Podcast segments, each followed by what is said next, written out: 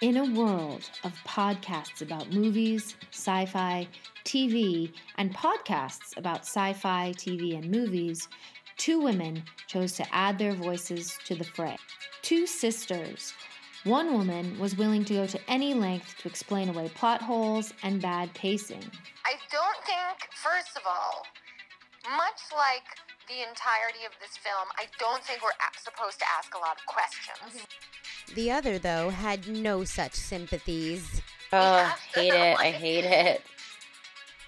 Together, they joined forces to highlight the good, the bad, and the truly bizarre. This is See You Next Week in Space.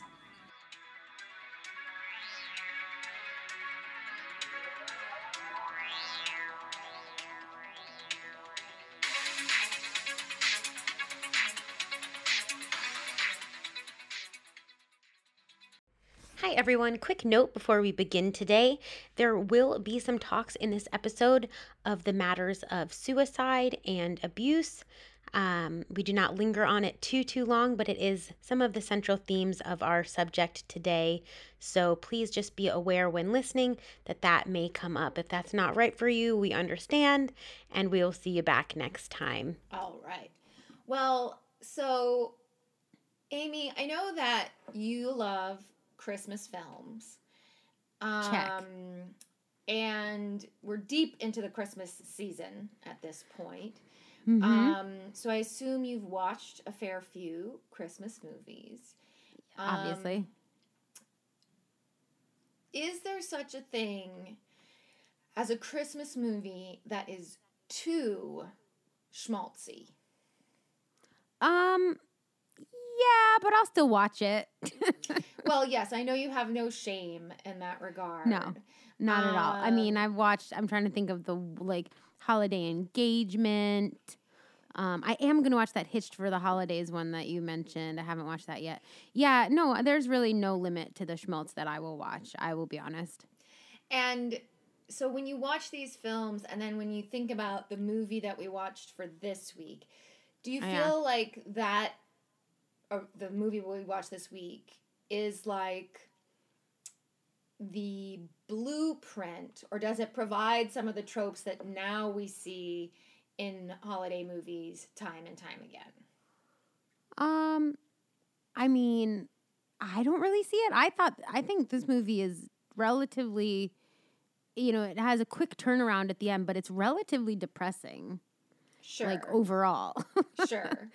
um, I guess maybe I didn't really think about it, but um, I, ha- I guess it has some of the stuff like the like super small town, lots of fake snow. hmm Yep. like a couple of things like that um you know forcing a love story when there might be not maybe there isn't one Right. um but but but beyond that like grumpy i don't business person who Yeah, hates everything and everyone. yeah i guess that's true i guess it does i guess the more you like dig into it but i don't think it's quite as um it's not quite as obvious or it's not quite as like it's i because i wouldn't call this movie schmaltzy i would just call it No, it's not quite. Uh, i'm not sure what i would call it It's maybe not. It's not as um like cutesy as holiday No. movies and Christmas movies have become of late. Yeah. Um, but I do think it does incorporate quite a lot of what we expect out of a holiday movie. Um, yeah i guess that's true you know, or like it sets the tone maybe for some of the things that then we'll see more as time goes on. And Mhm. probably most of all is the main protagonist. Like in this one, it's not that he hates Christmas. no, he's not like a full Scrooge. No, but, But it's more like He is very business yes, uh, centered. and not family oriented. No, and wanting this big life Yeah. and co- and then having kind of a revelation that um small town life or whatever is like as good or Mm. like the life they had always was good. I mean these kinds of things are also like that revelation, that turn of like oh the thing I've been pursuing is born of my own ego rather than Yeah. you know and christmas has helped me find that Yeah. Um, Christmas does generally help people find that, oh, I don't need to make money. I just need to live in a small town called like Snowland and I'll be Right. okay. right. It's always a town that has like, as we'll talk about now. This is like a two name town. You've Yep. got to be called like Elk Something River. Falls. yeah. Yeah. Um, or like uh, Snow Haven. Yeah. Um, these kinds of things. Stars Hollow. Yeah. Shout out to Yeah. Gilmore Girls. Um, Oh. you know, like it's always got to be like these kind of. Well, actually, there's there's a movie that I watched that I think now I'm realizing is maybe from like taken from this movie called Pottersville. I just was considering watching that this morning, but instead I went for Operation Christmas Drop. How was that? Oh God, we'll talk about that later. But um, I watched Uh, I watched Love Hard, watched which it. is another Christmas movie. The reason I chose Operation Christmas Drop this morning is because I have already seen it last Christmas and thought it was fine. So that's why I put Oh. it on this morning. All right, fair enough. Um, that's really funny. Um, yeah, so Pottersville is actually not bad, but um, I realized watching this movie that it's taken from this movie. I think. Well, right, because the alternative world is where Bedford It's called Pottersville, Falls right? Is Pottersville, and so this Yeah. is a good opportunity then now to officially say, "Hello, everyone. Welcome to See You Next Week in Space Christmas Edition, Part Three. We're talking about a real classic this week. I am Sarah Walsh. I'm here with my co-host and sister Amy Walsh. And Amy, tell us what we're talking about today. We are talking about a very classic Christmas movie that I actually had never seen before, and only the only pieces I knew about it were all through like pop culture references Sure. and various things like that. It is It's a Wonderful Life from 1946, starring Jimmy Stewart. Mm-hmm. And that's all I pretty much knew about it, Yeah, other than like some little things. And in fact, that's the main reason I chose this movie um, is because we discovered, or I discovered, that you had never watched this whole movie when we were talking about the Alf version of this story. um, some months Oh yeah, I forgot about that. Oh yeah. Yeah, so yeah, that, and that you know what? There's a reason why I never. Mm, I think my reason for never watching it because I love a Christmas movie and I also like love Jimmy Stewart and I love a black and white movie. Like I like all the things. I think I knew that there like there was part of it that was dark. I didn't know the length, but it's. Let me tell you a quick story. This Okay. movie is too long. That's the quick story. That's the story. okay. That's the story. This movie's too long because I'm also going to read the IMDb description that you have in your notes here, and it is Sure. And now, An just angel- to be, hold on a second. Let's just Okay. check in. The running time of this movie, two Yeah. hours and 10 minutes. Go ahead. too long. Yes, keep that in mind when I read this. Uh, an angel is sent from heaven to help a desperately frustrated businessman by showing him what life would be would have been like if he never had existed. Now, that plot point comes in at about uh, Hour one hour 35. fifty. I, I think it's hour 35 feel like ish. Or, or maybe Well, 45. It might be 45. Okay. maybe it like starts to build, but it's literally the last. uh, Fine, I'll give it. I'll say thirty minutes, but like it takes a long time to It get is there. very much the last act of I was I was a little confused almost, like to the point where I was like, "Is this? How are we going to get to the like? What is?" I, I was I was definitely like not sure how we were going to get where I knew it needed to get. Right. Yeah, I wonder I found myself wondering too because I I had seen this before. It's been a while. I think part of the reason why I was maybe more familiar with the actual movie in comparison to you is because um when I was small that that was like prime time when it was the joke was it was on like every channel at some point Oh. like Oh, um, because that was a whole thing. Uh, and I'll and this is maybe a good time to say this. So, uh, this movie uh, was directed by Frank Capra, um, who was an extremely uh, well regarded and beloved American Italian American director um, in the 1930s and our early 1940s. Um, part of the reason why he he himself is an interesting figure uh, in American cinema is that, like I said, he's an Italian migrant and he finds his way into Hollywood and then he becomes one of the kind of biggest um, direct like auteur directors and Mm. quite often people talked about how his life was emblematic of the American dream uh, Oh. that you could access as a migrant in that time. Um, and his movies Not were, anymore, but just No, yes. definitely not. Uh, now even as a citizen, you're fucked. So yeah, really good luck. like mm. Um, but you know, so he chose films, and like his films were known for having this kind of very, um, let's say, glossy uh, understanding of American culture um, that he wanted to portray, and uh, this movie is an example of that. But Mm. this, nonetheless, this movie was actually kind of the last high profile thing he ever did because in its time, 1946, uh, the movie got pretty mixed reviews. People weren't super excited about it. It it became it was effectively a financial flop.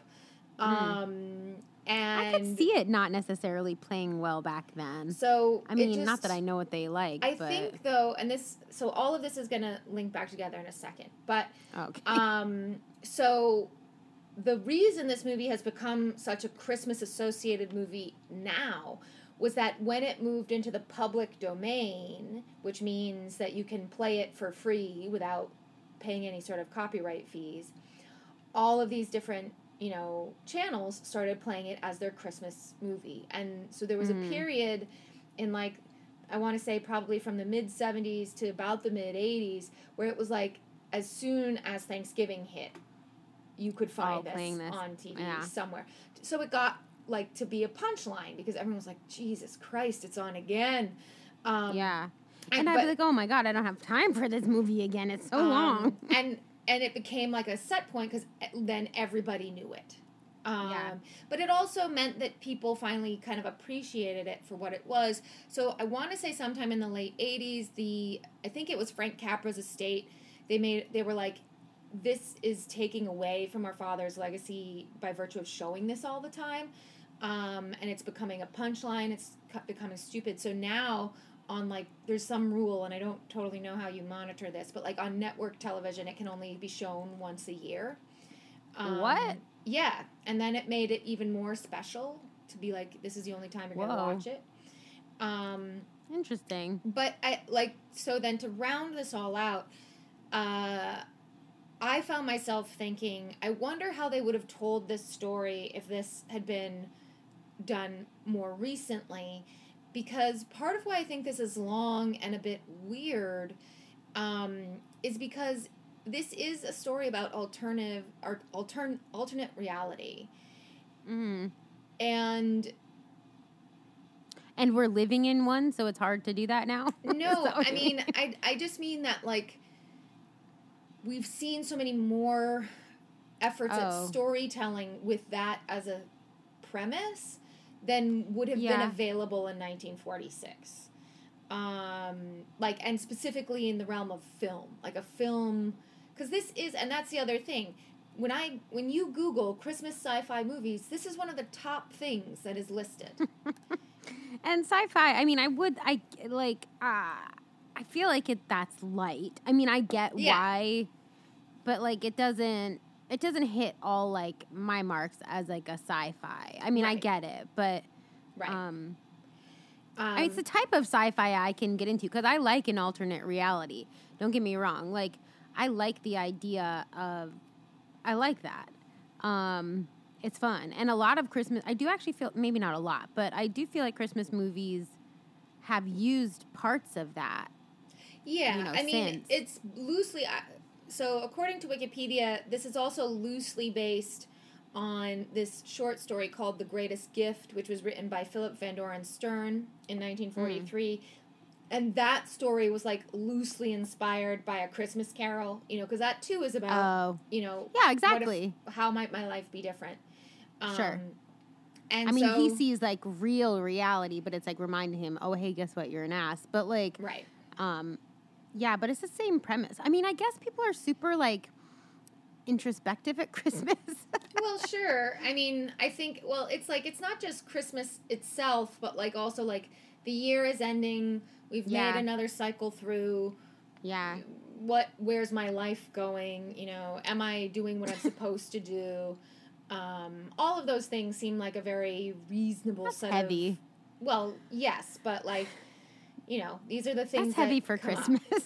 but yeah.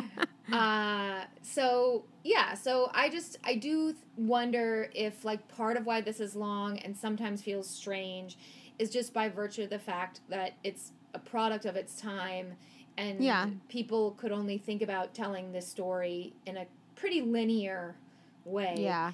um, Yeah, yeah, yeah. and so whereas now i'm not sure we would get quite so much upfront Exposition. material yeah Yeah. um And I didn't need it. I'll be honest. And maybe that's because I'm coming from now and like I was like, "Oh my god, this is quite the setup. Like I don't need to know about every goddamn thing in his life." Um but, you know, I get like I did also see where all of it took us to, you know, eventually, but my god, it took forever to get there. Right. Um, so, final little bit before we talk about the cast. Um, both Frank Capra and Jimmy Stewart said that this was the favorite movie they made in their careers. Really? Um, Really? yeah. I'm surprised by Jimmy Stewart on that, to be honest. I mean, he's okay. in many other great things, but Yeah, that seems like it would be like more fun, to be honest. But okay. Um, so then let's open things up to talk about the cast. Um, Mm-hmm. And they're actually, for all the length and the impact that George Bailey has on the town, there's only a few characters we really super need to pay attention to. Um, yeah, there's one I have to mention that mom told me I had to mention. okay. Um, so we'll begin with George Bailey, who is played Mhm. by Jimmy Stewart, who I discovered in this time. He was always billed as James Stewart. Really? Uh, yep. That's weird. Um, I saw that you wrote that and I was like, why did she write that? I know. I mean, obviously, everyone calls him Jimmy Stewart. I think that, you know, like when he would make his appearances on uh, variety shows and things, I'm sure people were like Jimmy Stewart. But yeah. professionally, that's what he was. Gotcha. Um, he was 38 when this movie came out. Um, And what I thought was interesting, especially in the context of playing George Bailey, uh, he went to Princeton and studied architecture, which is clearly this architecture thing is what George Bailey is all about. Uh-huh. Um, and he was his career was really launched by appearing in a number of different Capra movies that were really popular throughout the 30s and 40s. Specifically, Hmm. I thought Mr. he was Smith like- goes to Washington. Oh, I always thought that it was Hitchcock stuff that was like his claim to fame overall. But I mean, interesting. certainly that's where probably a lot of people, like especially a lot of us more modern folk, um, know him from. But in Yeah. terms of his like early career, the thing Mm. that really put him on the map were multiple appearances in different Frank Capra movies. Oh, okay. Um, he also served as um, in the Air Force during World War II, and through that service, I think uh, I remember reading that he's like a colonel or like something. Um, and so, up- wow. so he is like the highest ranking actor in the military that there has been so far. That's funny. Um, Interesting. And as you'll see here, I've like he's in all the good things. Um, He is. I mean, it's like too many. T- My favorite Hitchcock, uh, The Man Who Knew Too Much, right. Rear Um, Window. Yep. Uh, but yes, and I will say it certainly looked like, like I said before, he got his start in these Capra movies in the 30s and 40s. But when he really hits his stride, and when you see like him appearing in movie after movie, that's the 50s and early 60s. Yeah. Um, and quite a lot of that is Hitchcock films, but not exclusively that. Okay. Um, next, we have the character named Mary Hatch, played by a 25 year old Donna Reed. Um, Whoa, she was 25. hmm Are you about That's to say she looked older again? Like I mean, I knew it was usually gonna. I mean, I knew it was gonna be something like that because at one point in the, I mean, in the movie, she says she's 18 at one point, and I was Well, like, yes. that's cute. yeah, Um, yeah, but yeah, she, yeah, the way she dressed, the way they make her look, she looked, she looked older to me. She looked great, but she Yeah. looked very mature. yes. Um, so I will just read a direct quote from her IMDb bio because I found it very funny. Um, Okay. Donna grew up as a farm girl, much like many young girls in Western Idaho, I- Iowa, excuse me. Um, except for one thing, Donna was very beautiful. That wasn't. Oh, to- burn. uh, it goes on to say that wasn't to say that others weren't as pretty. It's just that Donna's beauty stood out from all the other local girls, so much so that she won a beauty contest in Denison.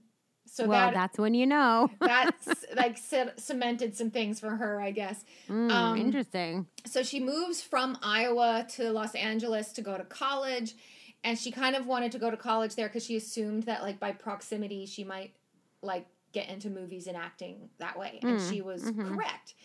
Um, now here's a thing that I found strikingly bizarre. Um, so not this first part. So she starts appearing in quite a lot of movies, and so by this, so when she appears in this, she would have probably been as famous seeming as Jimmy Stewart was at the time. Oh, really? Okay. Yeah. But one of her roles that she played was Sacagawea. That's a problem. I know. I know. That is a real conundrum. Like that is she is white. I know. She's white. Well, that this just again shows like where we are in time then versus where we are in time now because Yeah. like um I guarantee you part of the reason she was selected for that was not simply her wonderful beauty um but also that she does have dark hair and dark eyes like- Just because she's not blonde. like basically. Yes, absolutely. A- And, like even in this, like because I think by the time she does the Donna Reed show, not very much after. Well, no, I guess this is Donna Reed show. I think is about ten years after uh, It's a Wonderful Life. Um, Okay. But she by then she does have slightly lighter hair and like Ah. reads a bit differently. Um, but even in this movie, I was like, wow, she does have like a darker. But she was still but very oh, clearly white. white. Yes, she's just like dark hair, dark eyes, and that. But yes, at that time, that was like enough to convince people. And I and I also fear deeply I fear. feel yeah, I she think was there's in more some makeup. I'm sure. Yeah. I'm sure. Yeah. Yikes. Yep. In what movie? Was it a was it like was a, a a, movie- Sacagawea movie or Mm, she was just like Like they're gonna feature Sacagawea in any? I don't know. I feel like they is there not a Sacagawea movie? I always don't thought she was there one of my favorite like um characters when we would learn about I don't know, she wasn't a character, I guess that's not the right thing to call her, but like Historical figures. historical figure. Like when we would learn about um that time period and there was the Sacagawea dollar at one point. Yep. I was just I- talking about that last night because my friend's son just lost a tooth. And I was like, oh, and what did you get for that? And he was like, fairy Tooth Fairy brings you dollar coins. And I was like, oh, a bunch of Sacagaweas? And he looked like I was nuts. And I was nuts because now dollar coins don't have Sacagawea on them. They've put Well, a bunch of blasphemy. shitty. They've put a bunch of shitty old like 19th century presidents on there instead. Lame. I know. I used to love. I, yeah, I don't know why. There was always something about learning about Sacagawea. I thought she was really cool. Well, also um, her name is cool. I know her name is, and it's a little bit fun to say. Like, yeah. um, so I think that probably when I was younger was part of that. Absolutely. Um, I fully support that I that's why I even know about her to the degree I do is because her name sounds cool. Um but cool. I think she was in some movie that was about Lewis and Clark, yeah, that's right. Because I think because Sacagawea was very. their guide or whatever. Yeah, yeah, yeah. Yeah. So Don't ask me the actual history because now I, don't I- remember. But I know she was like in their sphere. yes. Um, so she does all of these various movies, and then Donna Reed show, I'm fairly sure begins in like the mid 50s and then lasts until the early 60s. It's an eight year long run, um, which is what if you if you've heard of Donna Reed, that's how you know who she is is from this show, um, or maybe this movie. Those are kind of your two options. Um, and once she completes I know her from a lyric in a song from Little Shop of Horrors. But yes, go on. Cool. Um, but I mean, like, if you can actually picture what she looks like and think of this Ah, yeah. actor, that's Yeah. how you know her. Um, and then once she completed the Donna Reed show in the early 60s, basically she was done. Um, she did like a few handful of things afterwards, but, um, you know, I think by then she probably would have been in her early 40s and probably was like I'm I just want to do my life and she certainly probably made enough money so Yeah. Off she went. Um, next we have the evil Mr. Potter, played by Lionel Barrymore, who was 68 when this movie was released. Um, Is that Drew Barrymore's grandfather?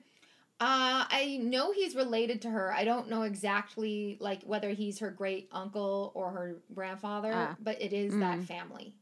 Okay. Um, and so that's the main thing to say about um, this guy that Lionel Barrymore was part of a major acting dynasty of the Barry the Barrymore family. Um, and that acting dynasty actually predated the film industry.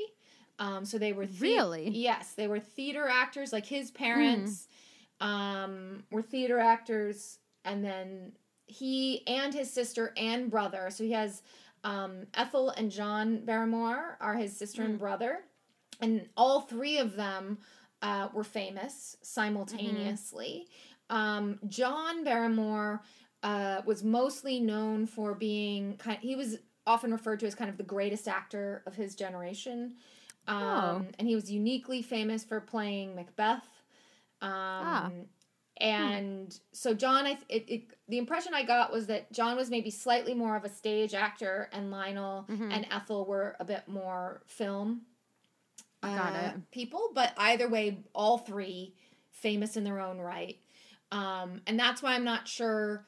It will be. It would be either Lionel or John, who is Drew Barrymore's grandfather, but I don't know which Yeah, one her- for sure. It says her dad is um John Drew Barrymore, so maybe that must be John's son, probably. yeah, I guess. Um, so the main thing that I thought we could discuss about Lionel Barrymore that we both have in common is The little colonel. correct. Uh, He was the mean guy. That he's was the colonel and the little colonel. Yeah. He's the mean colonel. yeah, Uh, turned nice.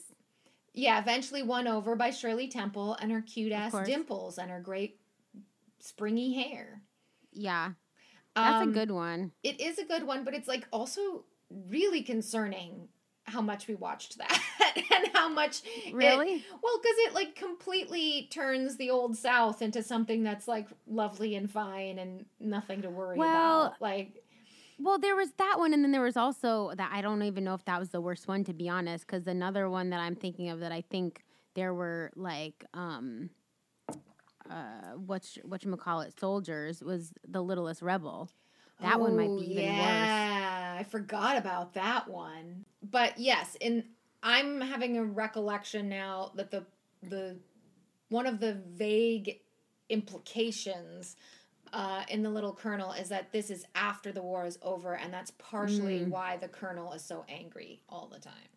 So that Yeah, means dark. that means in that movie that the black people that we're seeing are not enslaved anymore, but sure as hell have been kowtowed to such a degree that they are not not truly permitted to leave.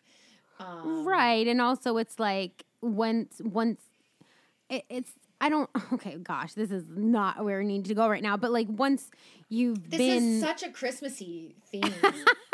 once you've been enslaved, like one day someone says, "Okay, you're free. Go figure out how to like make money, make your life right. alone with no support." Like that's not super easy to just be like, It- "Bye." It is not. it is So- not at all.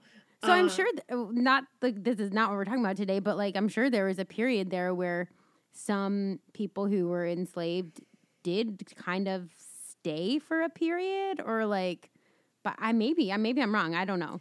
No, there's a whole there's lots that could be said here, but the general, especially especially immediately afterward, Yeah. most um black people in the south who were former slaves um had no really ability to do anything but stay. Um, Right. And then there was a concerted effort on the part of the white people who were there um, to make it To make very difficult to leave. Yeah. Of um, course. in a number of different ways. Um, and we've continued to make it difficult to this day, but yes, that's another story. yes. Um, so yeah. Anyway, Anyway, Lionel Barrymore seemed to have no problem playing this guy, and he played this shitty guy, so that's maybe his thing.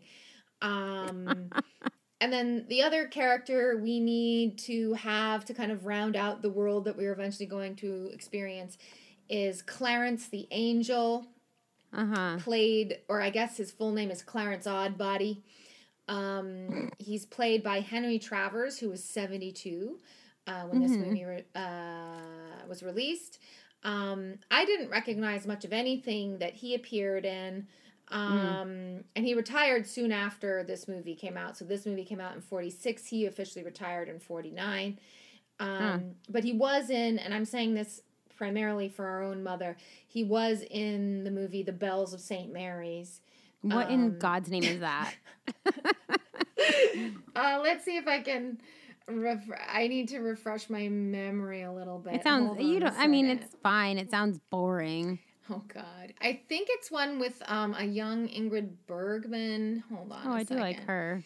I know I've seen this film. Oh yeah, it totally Really? is Ingrid Bergman and Bing Crosby. That's what I thought it was. Oh, I like both of Um, them. Yeah. Uh that description is at a big city Catholic school, Father O'Malley and Sister Benedict. Sister Benedict is Ingrid Bergman, Father O'Malley is Bing Crosby. Indulge in a friendly rivalry and succeed in extending the school through the gift of a building. That sounds really boring, but okay. I mean, Um, it's from 1945. Movies were different then. yeah, some of them. There's some breakthroughs that were great. I mean, I could talk about Gaslight all day long, but Right. like that sounds boring. Um, then the okay. Did you have anything else to say about No. Henry Travers? No. Okay, the last person that Mom also wanted me to mention Gloria was Grahame. no. Is she the one who played the blonde? Yes. Um, no, but we can talk about her. I mean, she was blonde, and that basically they treated her like she was a whore. Yes. and from from the time she was a small child, they treated yeah, her like basically, just because she, because I don't even know why. Just because she was blonde, kind And- of. Yeah, kind of. And wore good dresses. And yeah, and wore like pretty dresses. I just woke up like this. She basically said I that know. at one I part. loved that line, and I will be mentioning it later. but the one, the person that mom wanted me to mention, he literally was uncredited in this movie, so you wouldn't have probably noticed, and I definitely wouldn't have noticed. Is a guy named Carl Switzer, Mm-hmm. and he played the original Alfalfa in The Little Rascals slash Okay. Our Gang slash I don't know what the difference is. Okay. Um, and he was the guy he played um, the guy that was Mary's date at the dance who Oh. opened up the gym floor. yes, that guy sucked. That I specifically was like, this date is like so fucking obnoxious. I would hate Well, to be it's on alfalfa. this date. Well, it's alfalfa, and and mom wanted me to mention him. He's, I mean, he was like a really his. I look, I'm looking at his filmography on Wikipedia right now, and he was in a shit ton of stuff. yeah, that Um, sounds right. And he also died at 31, which is sad. But like, Child actors, man. Like, yeah, well, he got shot. It was a weird. I like Oh. started reading the whole like the whole story about it, and it's very bizarre. Whoa. Um. Anyway, wanted to mention him. cool. Um, played alfalfa. All right. Fair enough. That's it. Cool. So now let us move into discussing this movie itself. Um, I and I will say one of the other things I always like when we watch older movies, um, for many reasons, but especially because there's like you just get to appreciate like how movies got made in the past, like differently from how they're done now. So like for me, I really Yeah. liked the credit sequence where it was like pages of a Christmas book, like turning did like that. over, and then you see the names of the people. Like I really love that kind of crap. And I'll also say what I like in terms of the filmmaking of this. Uh, this movie used a lot of wipes between scenes. Um, oh, I didn't notice that. Yeah, where like you know what a wipe is, though, right? Yeah. Yeah. Um so I I don't know why. I like that kind of silliness. and so they used it multiple times over and I was like, "Oh, yeah, that's cuz it's like probably In it was the- like kind of a new thing back then to do Oh yeah, I'm sure they're like this is like a new editing feature we have. I'm gonna wipe Yeah. this. But wait, did you? I I didn't pay attention to the opening credits, but did they have any in the credits? Do they show anybody that's not an actor? Do they do like producer, Oh. anything like that? Do they do crew, anything? Yes, they usually do, and that's so because that's also a change from how things are done now. Like usually in previous movies, and I don't know exactly like when this starts to change over, but like Yeah, older movies tend to really do the full credit at the beginning. At the Um, beginning. and then Because at the end, the I end, definitely noticed say- it was just the actors. Yeah, they just say the end. Like Yeah. and that's it basically. I kind of like that. Yeah. Um, yeah, no, they do usually I know you usually see things like cost I always look for costumes because there's like um a Oh, woman yeah. who I really like called um Edith Head, I think her name is, and she's a she was a really famous costumer. Um and at like I want to say in the 50s. Mm. so yeah, they do, but I but I also think like probably people were much more uncredited because the Yeah. jobs were different because you worked for the studio. Like Yeah. um Oh, I'm sure. I mean, I just said at the end of it when I noticed it was just the actors, I was like, right. that's all that took to make this movie was just the people you saw in front of the camera. Right. Well, that's the thing is like um again, this just goes to how movies were made was very different from how they are Yeah. now. Um Yeah. and not just because of the studio system, but also because now movies are like super hundreds of people production like Yeah. I I absolutely guarantee though this was probably a this was a big budget movie in the 1940s there is nowhere near as many people working on this as a standard No. big budget movie of today not even remotely so No, I mean, and they don't even have the same. I'm a, sh- I, I literally don't know when certain unions came into play, but they may not have even had all the unions, all the protections, all the this, all the rules. So they could have. Well, they wouldn't have had use a lot less probably as um, they definitely had unions already. Uh, the actors and Hollywood were some of the first places to really deeply unionize because people were really progressive in those communities. Um, but they probably didn't have like the diversity of unions, you know, like Yeah. as like whereas now it's like okay, we're the people who do like Specifically, this Right. so we've got yeah. our own thing. Whereas probably at that this time there would have only been maybe one or two things, Uh-huh. and you were just in it. You know. Yeah, yeah. Um, so we arrive truly.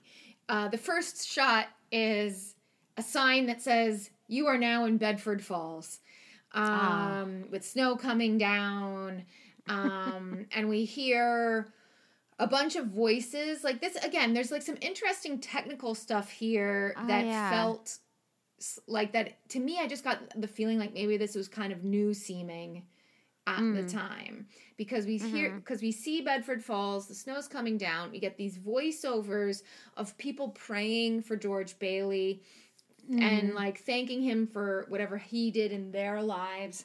And as we're hearing that, we're like moving upward with the camera, and then we arrive in space. Um, Love it.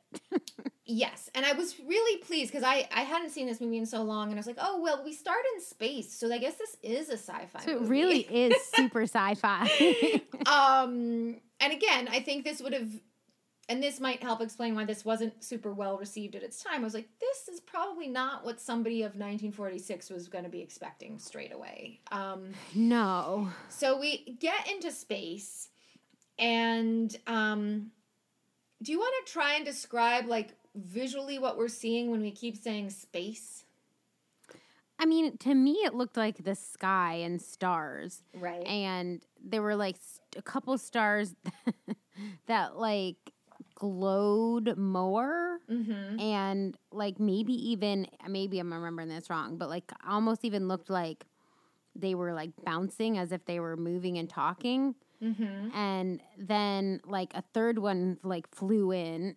Yeah. Yeah. And they're all talking but they're like bouncing around. They're just like they're glowing more or they're bou- i don't really know like but it basically just looked like a weird constellation that we were watching. Yeah, and so each time, and so we see these stars, and as I, you said, they're glowing and moving, maybe. but that's in conjunction with voiceovers again. So Yeah. each time a different person is talking, the star that they're associated with is glowing. Um, and we and one set of star is Joseph, and then the other initial star is unnamed, but I'm pretty sure it's supposed to be God. Mhm. Um, now, just to clarify, it's 1946. These are men, men, men, men doing Of these voices. of Um, course. And Joseph has said to God, um, "It's day. It's George Bailey's kind of like quote unquote big day, um, and we need to send someone down uh, to Earth to help him on this day." And they're debating who to send, and God says that He wants someone named Clarence to go down, but Joseph doesn't really like this idea because, according to Joseph, Clarence, Clarence has is a loser. he says specifically he has the IQ of a rabbit. Rude to rabbits. And then better still, God's response is yes, but he has the faith of a child. And I would argue that when we see him, I may not agree with that, but okay. I also was just like, faith of a child? I don't like that. There was something about that phrase. Wait, that- did you say faith or face? faith with a TH. Oh, I heard face. I mean, and also, um, so neither of those things I feel like make any sense. um, no, because Henry Travers definitely does not have the face of a child at 72. That's what I was going to say. I would definitely challenge that. But also, faith of a child is just weird to say. I don't know what that means. I, I, mean, I guess I know I mean, I guess I know what that what means. it means, but, but, I didn't like it. I was like, I don't like this. um, and but nonetheless, God is committed that Clarence be the one to go and help George. Um, Mm-hmm. In part because Clarence has been waiting 200 years to get his wings, um, and this will be important for later. Um, yeah. and then again, we're in this very kind of, to me, what I think would have seemed novel at the time. And this is part of the reason why I like this movie because it turns out most of this movie is kind of like a flashback. So, Yeah, and I kind of forget. I kind of forgot about that. Like at certain points, I was like, "Who is talking?" right. Like I Yeah. definitely forgot like where we were at at times. Yeah. So Clarence, you're right. Clarence's star like zips in when he's called to speak with Joseph and God. And they're like, Clarence, we have a job for you. You're going to help this guy named George Bailey. And so then to do that, they're like, we need to show you things about his life up until this moment that you need to enter into it. Mhm. Um, we then cut down to Earth yet again. Um, and we are at a pond, like a frozen pond with a hill. And we're told that it's the year 1919, that George is 12 years old. Um, and we see a bunch of kids sledding. Um, but there's something, there was something immediately strange to me about this sledding experience. Do you want to explain what is weird about this? Yeah, well, you wrote it here. I may not have even remembered this, but they're sledding on shovels. Yes. Um, and do you want to try and explain? Do you remember like how they were doing that? Because sledding on shovels, I think, needs a, maybe a further explanation of how that actually works. Well, I, I can't. I, I honestly don't quite remember. I just remember like when it turned into him having to save the kid. Right. I don't remember the actual sledding part. So it's all these little boys. They're running around, and they have uh, not even like snow shovels. They have like just regular ass like the shovels that are kind like of like those iron shovels, like that you that you. Yeah, yeah. Um, and so they're sitting on the shovel part. yeah. and then holding the handle in front of them and then sliding down like that. It's a terrible idea. It's I mean, like, I so get it. For injury. Like Yeah, like kid brain, I get it. Um, and let's not pretend that like I didn't go to college and people like slid down hills on like lunch trays, like Right. as if that's any safer. Like, I get it. But you are literally asking to smack your face into that handle. in yeah. yeah.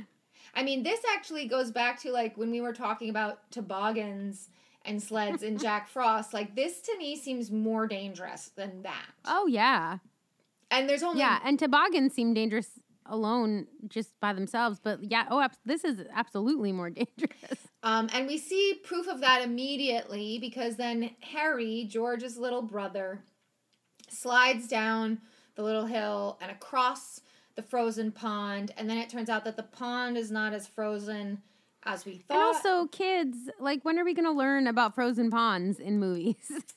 just never. That's Never, That's, for God's sake. that is truly an evergreen danger for children in movies. Is uh, That's another trope in Christmas movies, I will say. If there's a child in the Christmas movie, at one point, they're going to fall in the ice. Someone's going to save them. Yeah. And that person's going to become like somebody's love of somebody's life. Yes, correct. In this case, however, the important thing is that um, George jumps into the icy water to save his little brother. And as a result, George gets scarlet fever and then loses hearing in one of his ears, which then the rest of his life he's deaf in one ear because he saves his brother's life. Um, Damn. yeah. And scarlet fever is a thing people used to get in the olden days. Uh, I don't know that anyone really gets it anymore. Um, but that's it's a main plot point. hmm Then I think we're still more yeah, this is soon after that. Yeah. Um, we follow little George into the drugstore. So George is 12 years old and he has his job. He's got a job and he's 12. Um, it was rough going back then. well, I also was thinking or did he want this job? Like, I mean, I don't know if he needed to have it, but he's Yeah. got it. And I was thinking about this too. Like, I'm not sure if this was the point of this movie, but because you and I are millennials whose entire lives have gotten worse every day since the day of our birth, um, hmm story checks out. Got it. yes, I'm. I'm not saying anything that is not categorically provable by facts. um but like i wondered too if this was also some kind of like you know generational reflection because he's like this little boy just as world war one is ending and then there's like and you were saying you were confused about the timing on this but like then as he's like a late teen and early 20s that's the 1920s and things seem like they're going pretty good and then he, he he hits the great depression and then he hits world war ii and you know i was just like huh maybe there's something there that i'm relating to but i'm not totally sure about like coming of age in these moments of crisis or like larger crisis. Um hmm but nonetheless george is a 12 year old boy working at the drugstore and no one thinks that's weird. Um Yeah. and while he's working at the drugstore, we see both little tiny Violet and little tiny Mary. Um, I will say, like, truly, when I was looking at these kids, they're both cute. These little girls that they've gotten to play these young versions of the characters. And little Yeah. George is cute as a little button. Very cute. Well, no, also that hat he wears is cute. I know. Um, so the two girls are like gossiping about George, and um, then Violet is a bit forward with him and then walks out. But Mary, always the more meek one, um, when George kind of bends away from her to do something, she whispers like into his deaf ear that she's going to love him forever. And you know, I don't know if that's good or bad. and another one bites hap- the dust. I know, I know. Uh, there's something metaphorically concerning to me that she is telling her deepest feelings to an ear that can't hear. Um, And also that she's telling somebody she's gonna love them, whatever you just said, when she's ten. also that, sure. Um, oh no, although no, she's. I think she's maybe meant to be eight. In this. Oh my god, that's even worse. I don't know for sure, but I think that might be. Um, Yay, yay. Then uh, George sees a telegram that's been left out somewhere, like I guess near the cash register, that says that Mr. Gower, the druggist, the guy who runs the store, his son has died of influenza because it's 1919. Um, Oh shit balls. Yep, that's what I mean, man. Like, uh, so Damn. so uh, so then we kind of see more closely Mr. Gower, and it's obvious that he's been drinking like since he's read this telegram. Yeah. And so because he's been drinking, what does he do?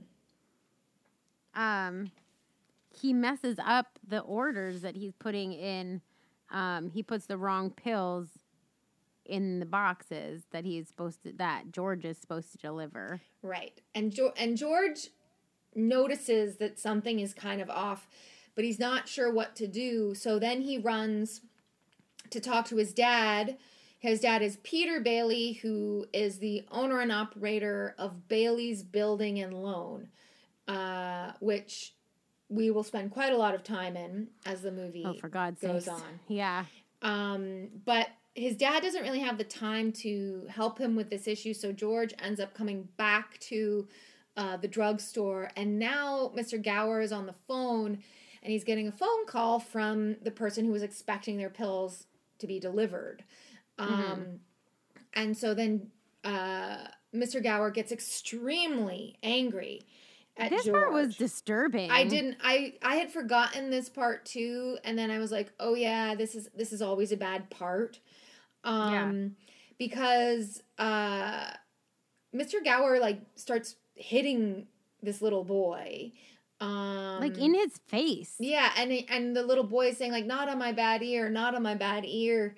Um so sad. It's really sad and then his little ear is bleeding afterward. I hated that. Um, but then he finally is able to like be like, but Mr. Gower, you put something wrong in the pills, like, uh, and so then Mr. Gower kind of stops for a second and checks what he's done, and he realizes, uh, that George has, you know, saved the day in a sense.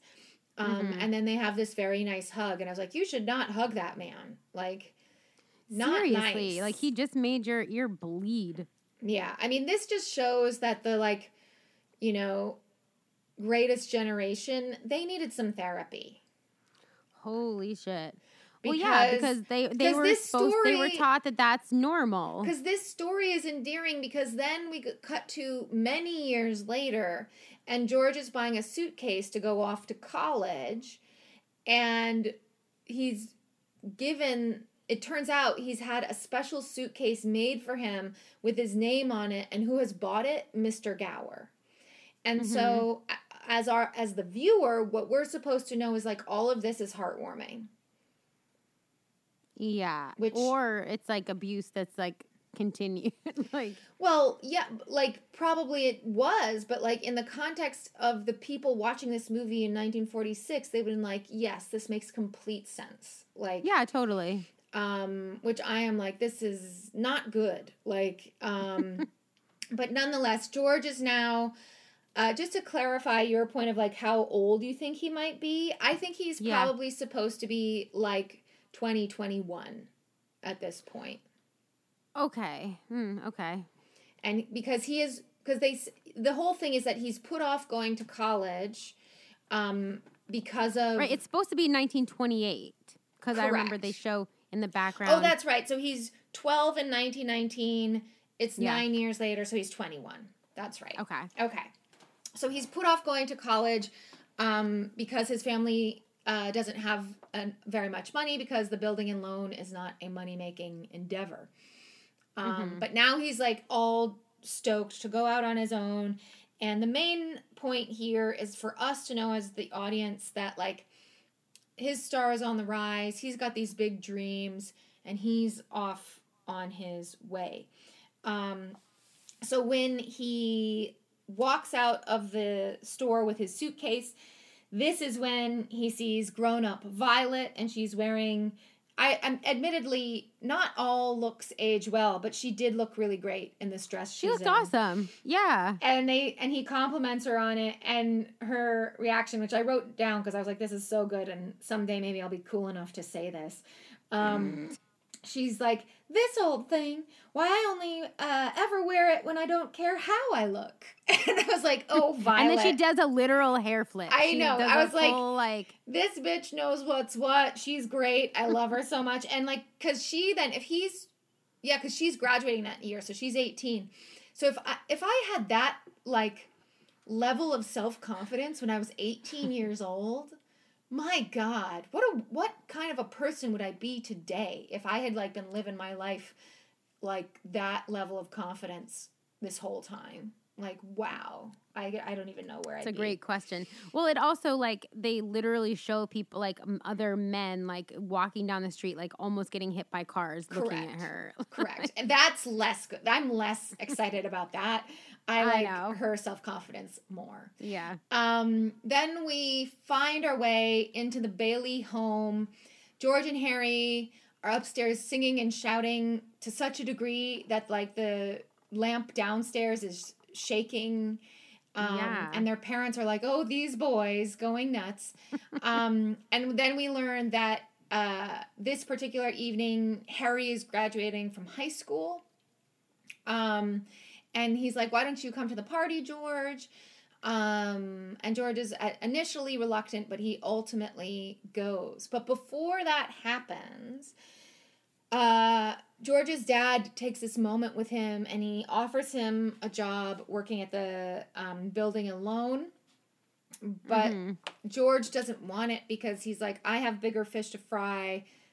I'm gonna affect. I'm gonna do big things, and um, his dad is like, well, the building and loan makes a big difference in people's lives, even though it seems like you know the money and the, that's small time, but like the difference that it makes is what matters. And George, as a young 21 year old, is like, I don't give a shit about any of that. Get out of here. I'm not doing it And fair enough. That sounds yeah yeah he's and he does say like i've already um you know put my life on hold to save money to go to college and so i'm not Mhm. gonna do that and he he does say and this is something that i think jimmy stewart does really well there are various times where he really acts the shit out of like i am missing out my friends have already gone ahead of me and he says here Yeah. like most of my friends have already finished college and i haven't even Mm. begun you know like so Mhm. these are his feelings. Um, nonetheless, he decides to go to the graduation party with Harry. Um, and part of what we learn it, at this 1928 high school graduation party is everyone's drinking gin. um, that's a whole thing. Um, and we also learn that George has designed the new gym uh, that they're dancing Oh. in. And the cool thing about it is that the pool is underneath the basketball floor. Like the, you know what I Yeah, mean? yeah, yeah. Yeah. That's its Yeah. whole thing. That's his idea. Well, good for him. Yep. Yep. So that shows us, that's meant to show us again that he's got these cool original ideas and he wants to be an architect. Mhm. Um, everyone's like, this is again, it's like a big, it actually looks like kind of a fun party. Uh, I'm not going to lie. Uh, but it also reminded me a bit of the party that we don't ever actually see, but that is implied at the end of The Shining. yeah, yeah, yeah. You know, like I'm like, oh, it's all black and white, and everyone's like Charlestoning it up Yeah. like nuts. yeah, yeah. Um, and this is where your good friend Alfalfa appears This is where Um, alfalfa is. because some man walks up and is like, "Hey, uh, George, would you dance with my sister Mary?" And George is like, "Oh, you know, I don't know." But then he sees Mary, and of course, as we already know, Mary is beautiful because Donna Reed is beautiful according to facts. Um, and and so then George starts walking over to Mary, but meanwhile, we get to hear the the audio of her date. And it is i was like sitting there i was like i am being triggered by how much this guy is talking about himself and not listening and he's talking too loud and he's being very obnoxious. And like mary couldn't be less interested in what is happening um so then uh george asks her to dance and that's right as the big charleston contest kicks off um Yep. and so then we see dozens of people doing the Charleston, which was pretty fun, I will say. Um, but because Mary's date is so angry at being Mhm. left in the lurch, some other man is like, Well, I can tell you where the key is to where you can activate the thing, and then the floor will open up, and then the pool will be there. Um, so that's precisely what Alfalfa does, like a little imp. um, And then do you want to describe like as the pool's opening up what's happening with Mary and George? Yeah, they they they continue to dance, and everybody around them kind of stops and is like, they're all noticing the floor opening, and for some reason these two dingbats aren't. Correct. And um, they just continue to furiously dance. And That's a good adverb to describe the way they're dancing. They're dancing with real And- fury. oh my god! And then George Bailey's like, "Oh, we must be pretty good. Like, we must be pretty good at this." And then they fall their asses into the pool. Yes. Um, and I this was another scene that I remembered quite vividly from previous watchings. And I will say I do like the bits like where they're not fully falling in yet, but they're like kind of getting to the edge and then they kind of kick out a leg and then they come Yeah. back. Like that's all very Yeah. fun. Um, but yes, they do ultimately fall into the pool and then everyone How else did you not notice the floor was I moving? That's my only know. question. I don't think that. Yeah, I don't know. Um, so then the whole party jumps into the pool, and then we cut to uh, George walking Mary home, and they both have clothes on that are silly because he's like stolen them from the locker room. So he's kind of half dressed in an old timey football uniform. Um, I mean, it wasn't old timey then; it's old timey to us. Um, and Mary's just wearing a big bathrobe. Um, and on their way to her house, they walk past 320 Sycamore, and Mary says she loves this old house. And George is like, "Oh, this house is a piece of shit. Um, what we do is we throw rocks, and if you hit, if you break glass, like if you break a window, then you can make a wish." Um, which he does, and then Mary does as well. He Mhm. wishes. he- He tells her because she asks, like, "What did you wish for?" And he says, Don't they know the cardinal rule of wishing? well, she does clearly. Even but so then why is she even asking him? Who's to say? Um cuz and he says, so he's actually this proves if you make a wish on an eyelash or on a coin in a fountain um or on a breaking window in an old abandoned home, um never tell anybody what that wish is cuz you will Ladoy, that's ruin like it. the that's literally the only rule about wishes. yes. So, but so George tells her that he wishes for like big adventures and big things. And the more he kind of gets excited about that, the sadder Mary seems to look. Um, Yeah. But she does not tell him her wish. Mhm. Um, and they keep slowly meandering down the street. This is when you get the famous Buffalo Gals, Won't You Come Out Tonight singing. oh yeah. Mhm. Um, and then, I mean, there's various like him and her bantering, which I don't think we really need to discuss because Mhm. ultimately what happens is um, Uncle Billy, this is George's Uncle Billy, and his brother Harry are like bombing down the street looking for George because uh, George's father has had a stroke. And so they need to get him and have him come back to the house. Yeah. Um, so first date ended a bit abruptly for Mary and George. Um, then we end up back in the building in loan, three about three months later.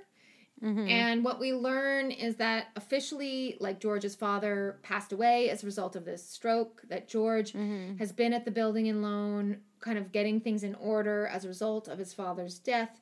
Um, and the big kind of I don't know if he was supposed to go to Europe or where he was supposed to go, but he was planning this big summer of travel. And then he was going to go to college after that in the fall. Um, So he missed out on the summer travel bit, but now it's like, well, now you're going to, I'm going, I think he was supposed to get on the train for college like that afternoon or something. Mm. Okay. Um, at this juncture, the building and loan is controlled by a board of executives, um, of which Mr. Potter is one. And Mr. Potter at this meeting is like, I propose that we shut down the building and loan. Um, that it kind of only was able to keep going on because Peter Bailey was here and now he's gone. And then we see the first of what becomes a series of things where George is giving a rousing speech. Um, But I did like uh, Mr. Potter yawns during George's speech, which I thought was really good. Um, and George's main thing that he says is that um, we need the building and loan because Potter has already started to basically own almost everything else in the town. Um, Mhm. And so that there needs, and specifically, he also kind of at this point is owns the bank. So people need an alternative to him uh, for the town to be kind of robust enough. Um, and so then uh, Uncle Billy and George are asked to leave during the discussion of the board because they're not actually on the board. Um, and when the board comes to a decision, what they are told is that the building and loan will remain in operation, but the board has created the condition that that will only be allowed to happen if George is going to be in charge. So, Mhm. so then we go back up to space, um, where we learn that as a result of this turn of events, George doesn't go to college, and I don't think they make this super apparent, but I think this is implied. The money that George had saved for himself to go to college, then Harry uses it to go to college instead. Mhm. Um, next, we cut to a train station again in Bedford Falls. I think this is supposed to be four years later, like when Harry has finished college, but Mhm. I'm not totally Mhm. sure. Um, and we George is planning to meet Harry, but then the surprise is what has Harry done? Um. The I don't know. He's gotten married. Oh yeah, yeah, yeah. Uh, yes, he's eloped with this woman named Ruth. Oh right, and right, right. he's like introducing her to the family. Um, and this is four years later. You said I think so. I think so. so. That would be 1932. yes, Okay. yes. Um, so yeah, so as they're introducing themselves to Ruth, uh, I forget who asked, but they're like, "How did you like get him to agree to get married or whatever?" And um, she's like, "Well, uh, my father offered him a job, and he's like." going to go do research at the glass factory in Buffalo, which I'm like, if someone offered me that, sounds like hell. I know if someone offered me that job, I'd be like, that's the opposite. I now not only shall I not marry you, I think we need to break up and never see each other again. That literally sounds like the worst job for some reason. Like there's nothing redeeming about that. Um, but this is another part where I thought like Jimmy Stewart's acting was really good. So there's like this reveal that because she's she just says it first, like my father offered him a job, and then hmm Harry hangs back with George and he's like, she spoke out of turn. I haven't actually accept- accepted the job. I know because the the deal that was struck was that um, Harry was supposed to come back, and then I think George was then still maybe planning on going to college at this point. Hmm Um, so he's like, I know. He, Harry's basically saying like, I know the deal that was struck. I'm meant to come back and work at the building and loan.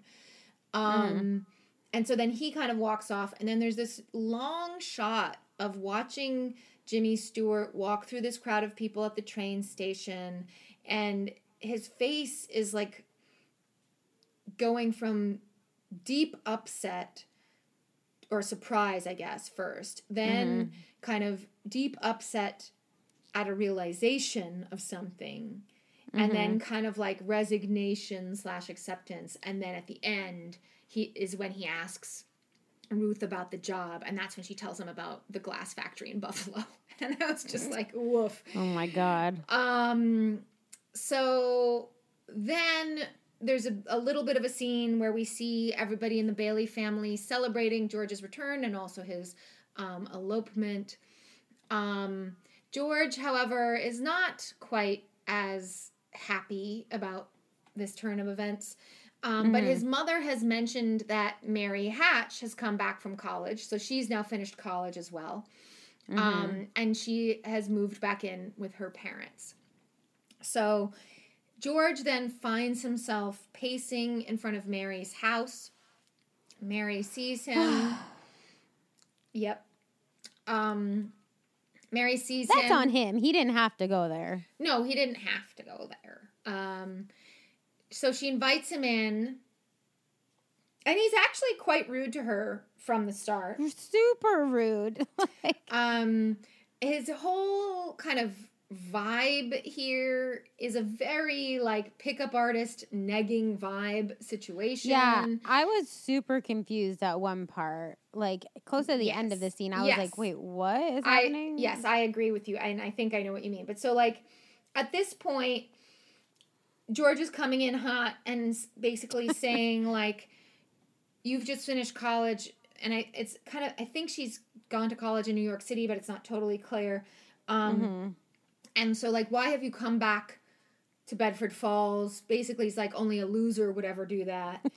um, and she's like, well, I missed home, and I, you know, but like, um, it's already implied to us, like we know that the reason why she's come back it's for George. Yeah. Um, but because she has come back for him, and because the first time she sees him since having done that, he's acting like a complete jerk.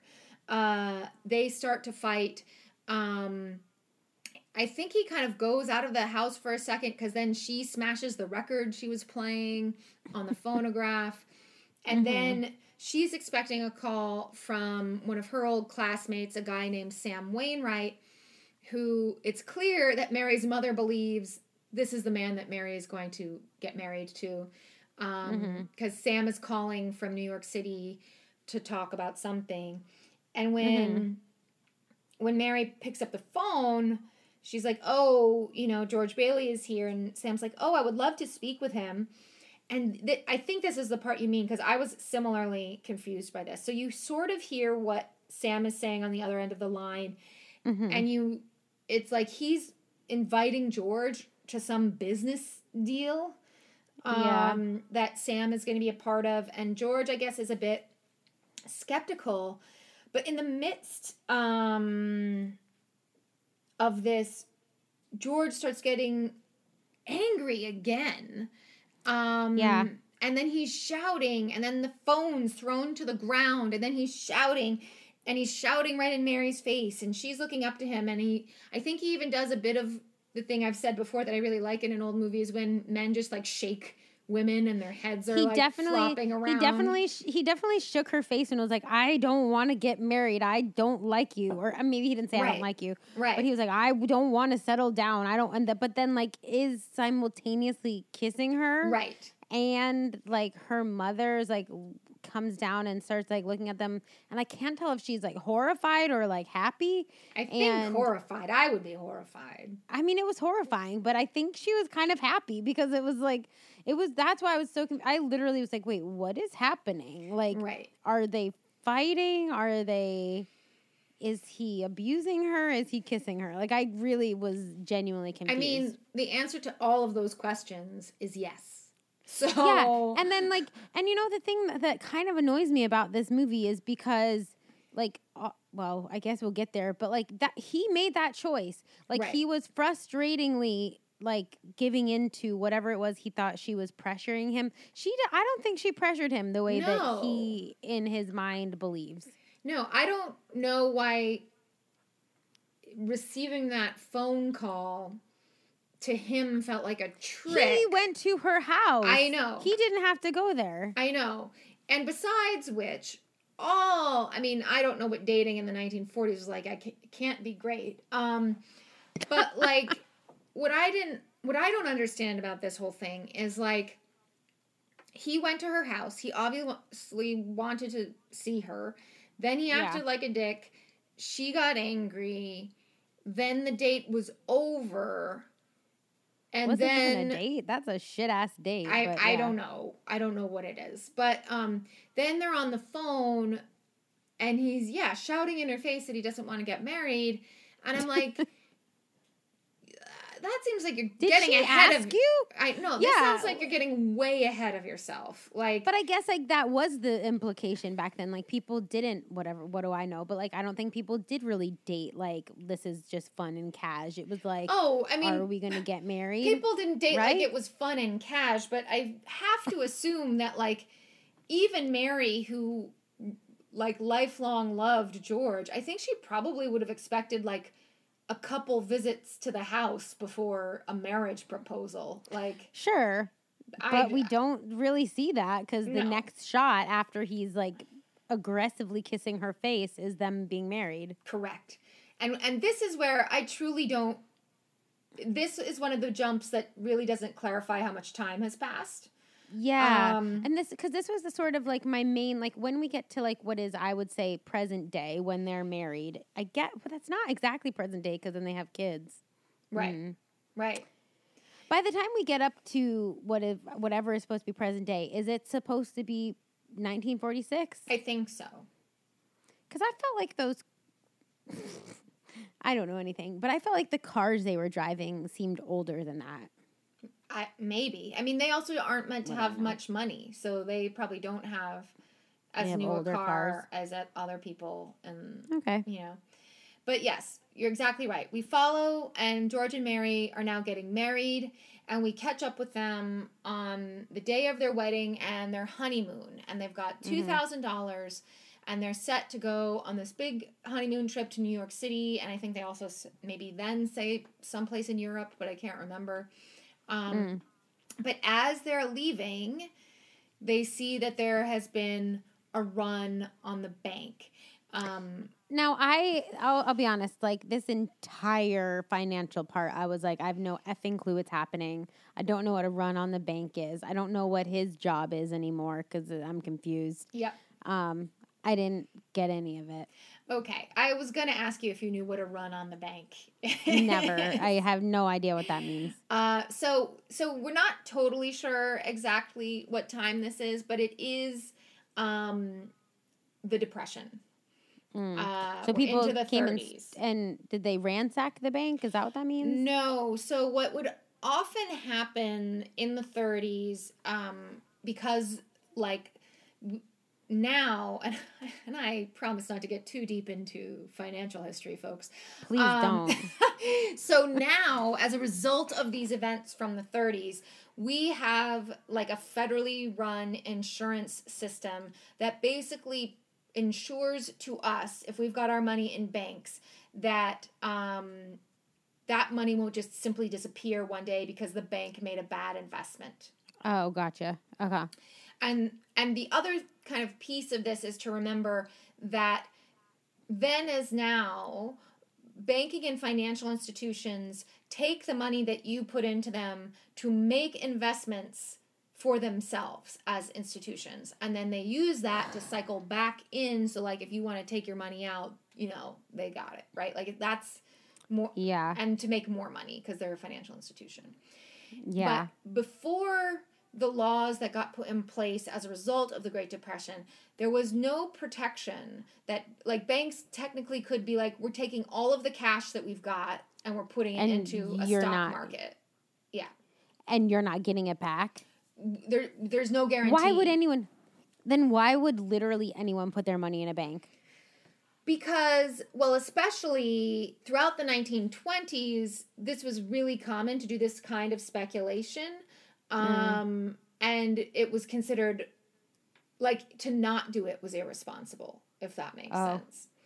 Yeah, Um, I mean that's the way people feel about them now, and I guess maybe it's similar. Even though they can't lose your money, they do take it in a form. right. Um, but so basically, a run on the bank is when um, a financial institute, also because financial institutions were much smaller, like a, a literal Yeah. local bank where like yeah, all the money is just from the people in town. Um, Uh-huh. And so a run on the bank means that there's been a rumor, and sometimes those rumors are founded and sometimes they're unfounded, um, that the that the money is gone. That the bank has made a bad decision Oh, and the money is gone. So the run is actually like a literal of people running to the bank to try and get, get out their money. the money that they can before the bank runs out of money. Jesus. Right. And so this was actually super common throughout the Depression to see this happen, and banks would fold and close all the time like this. Um, so that is what George and Mary see as they are supposed to be driving out of town on their honeymoon. And the run is at the building and loan. So George gets out of the car, he goes into the building and loan, and what we learn is that uh, the so the building and loan is separate from the bank. The bank is a different entity. And the bank is owned by Mr. Potter, and the building and loan is owned by the Bailey family. But the Bailey the Bailey Building and Loan to keep its business going has is always uh, borrowing money from the bank. Mm-hmm. So the bank owned by Mr. Potter has called in to collect the loan that it has given to the building and loan. And the purpose of doing this is because Potter wants to drive them out of business. Yikes.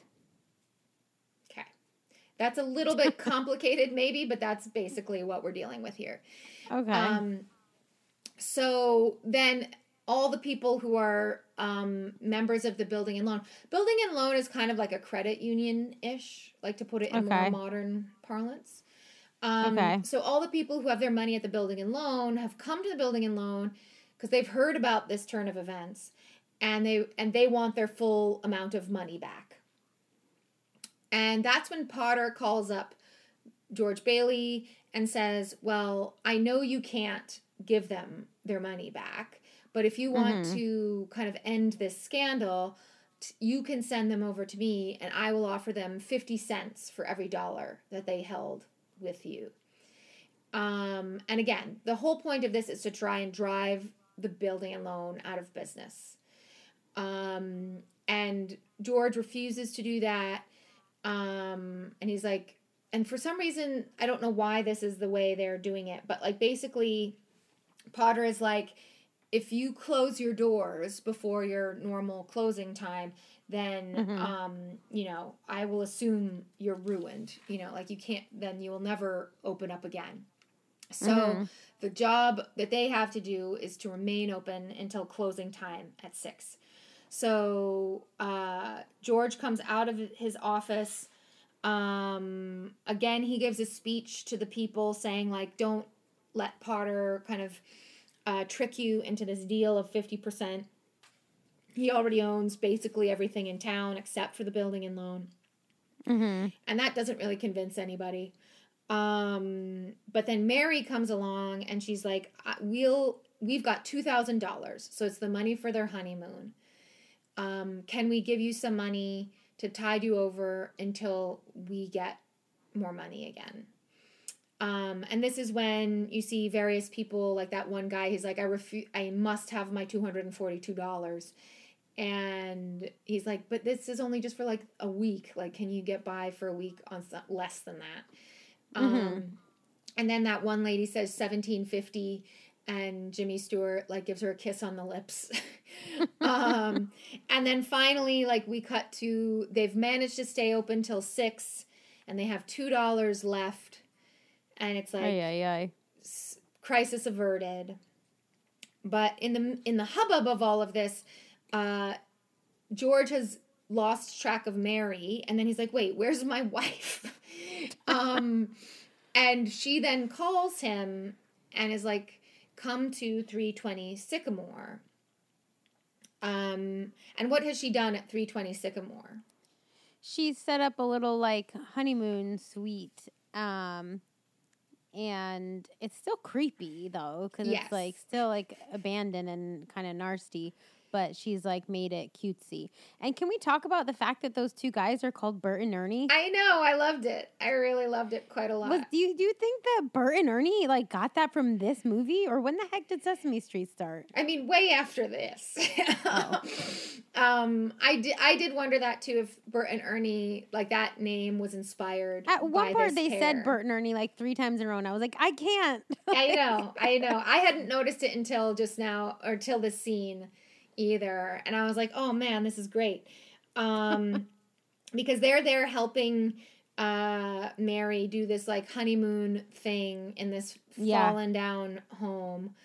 Um, which was truly like a very sweet touch. And also I think this scene has been done in other movies as well of like yeah, make the cute thing and the gross thing. And yeah. I think in they do it in yeah in the Notebook. There's a kind of version of it.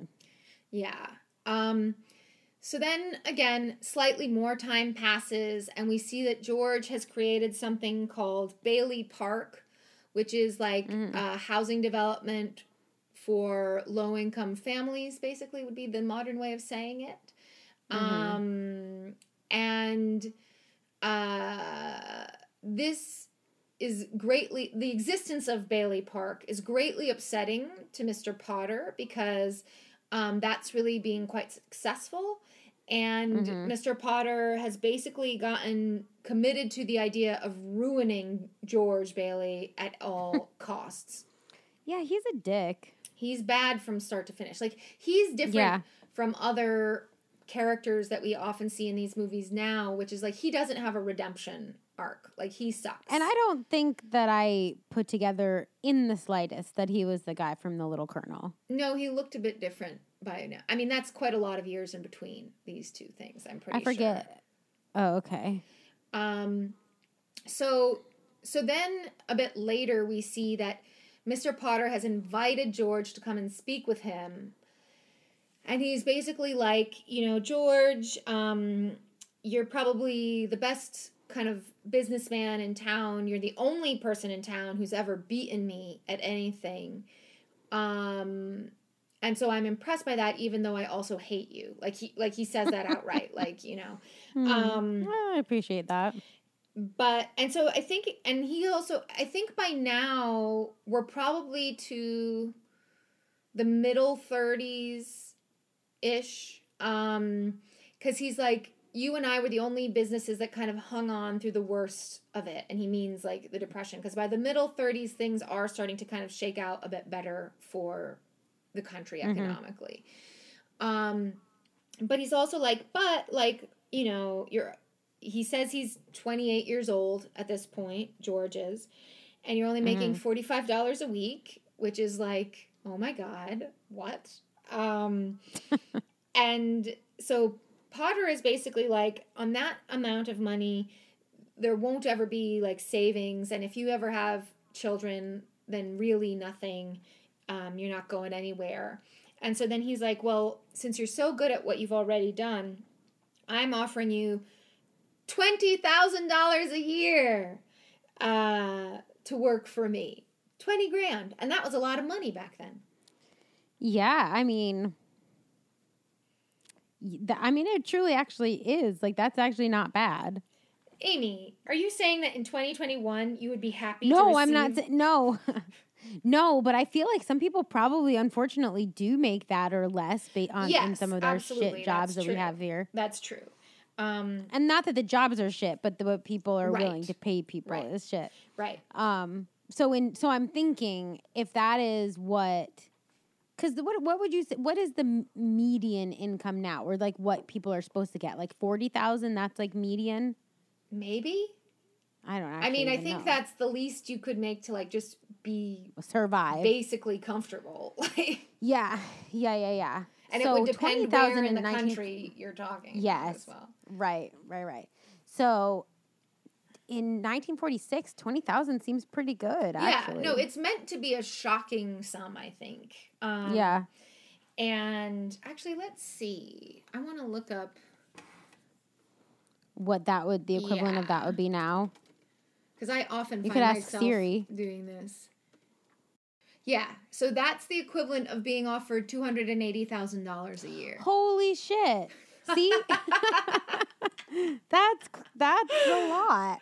it is a lot. It's a hundred percent a lot of money. Um, and it's That's also got cr- like other perks as well. yeah, included in it. Holy shit! Um, and so it's a real. I mean, so rightfully, George really pauses on this for a Mhm. moment, and he says, "Like, can I think?" And then has another speech. You said. yes. Um, he pauses on it, and he actually even shakes Mr. Potter's hand because he's like, "I want to think it over and talk it about it with my wife." mm-hmm. But like, the act of shaking Potter's hand, he like look. This is again a bit of good, subtle acting. Like, Jimmy Stewart looks at his hand and immediately gets this look of disgust on his face Yeah. and then he's immediately like no i could never i don't know what you're thinking and then again yes he launches into yet another speech um which is getting And Jimmy Stewart has- at this point Yeah. I mean, but- he like he tends to play very verbose guys. Yes. Well, and, also like in Mr.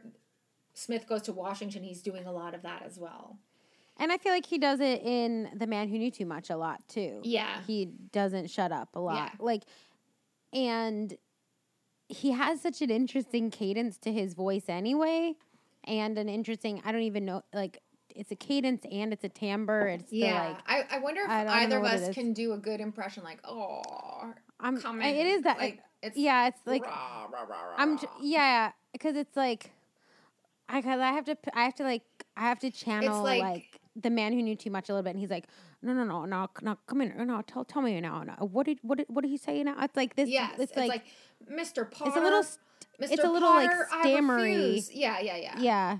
Um, and it's got like a, a waveriness to his. But it is like a very like almost you have to do like a little. It's almost oh, it's almost like it. It works better. I'm doing it right now. If you put your fingers around your mouth and do like a perfect circle, and then do like a little bit of like you a mean duck like a face, baby voice?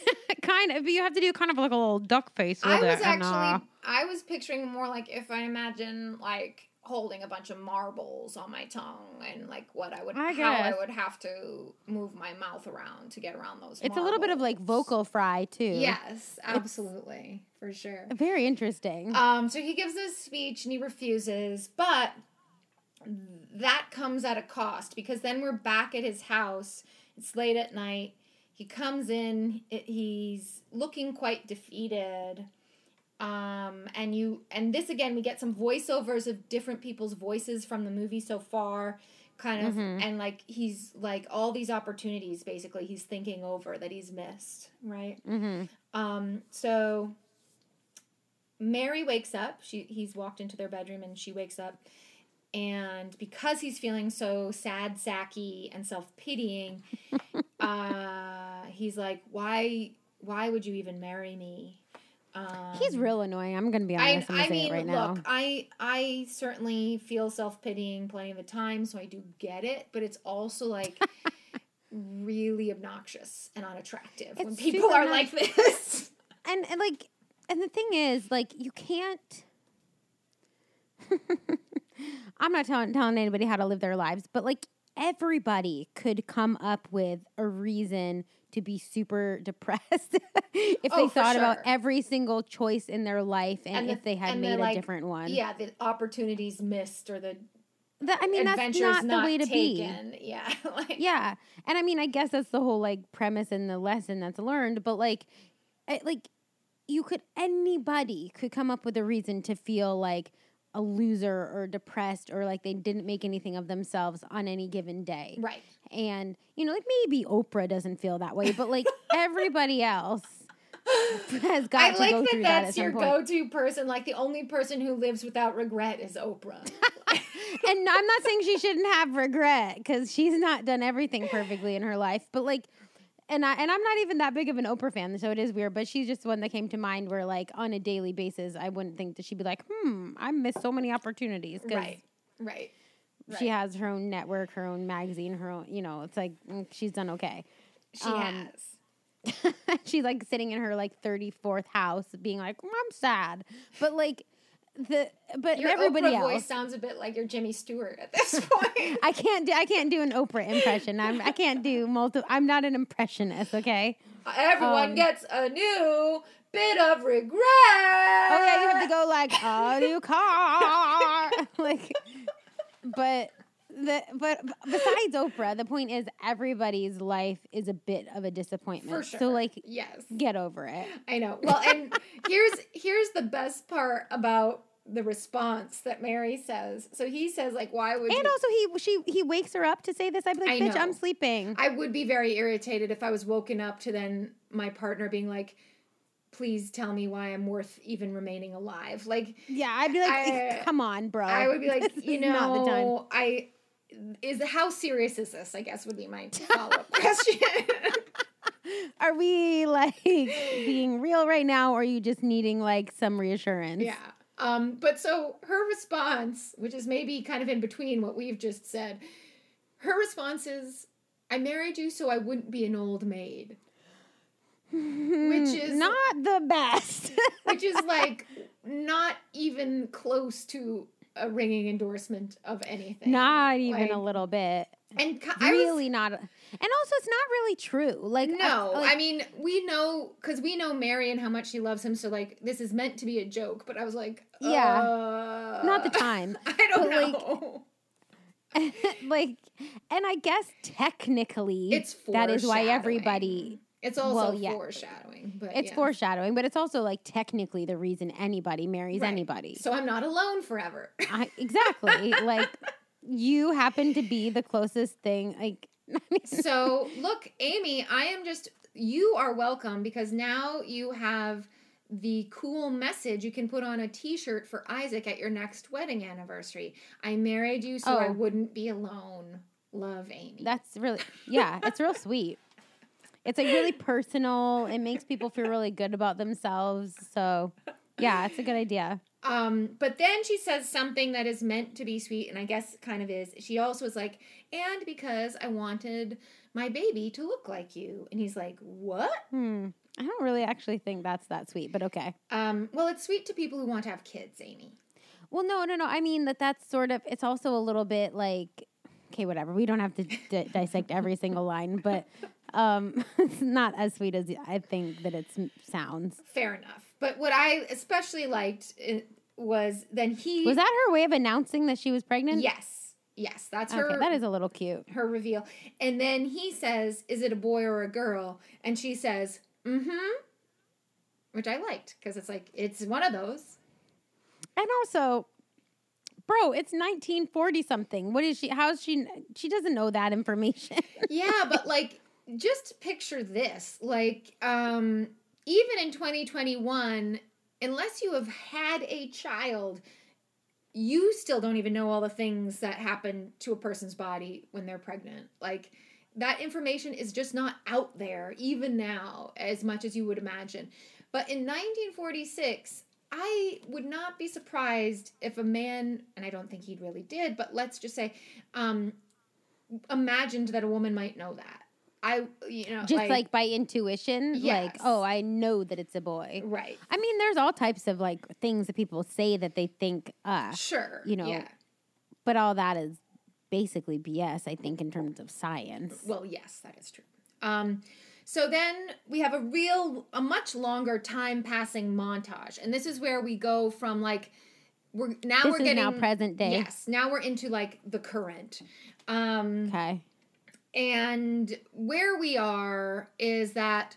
Uh, I think this is when I started falling asleep. I'm not gonna lie. and actually we might even still be a no i think i think well let's say it's in the present because we come back and now um world war ii has happened and harry george's younger brother is now a war hero Mm-hmm. and the town of bedford falls is preparing to welcome him back because he's won this like congressional medal of honor thing um, and both george and uncle billy are exci- exceedingly proud of harry and are walking around with a local paper and showing it to everyone um, it also just so happens to be Christmas Eve.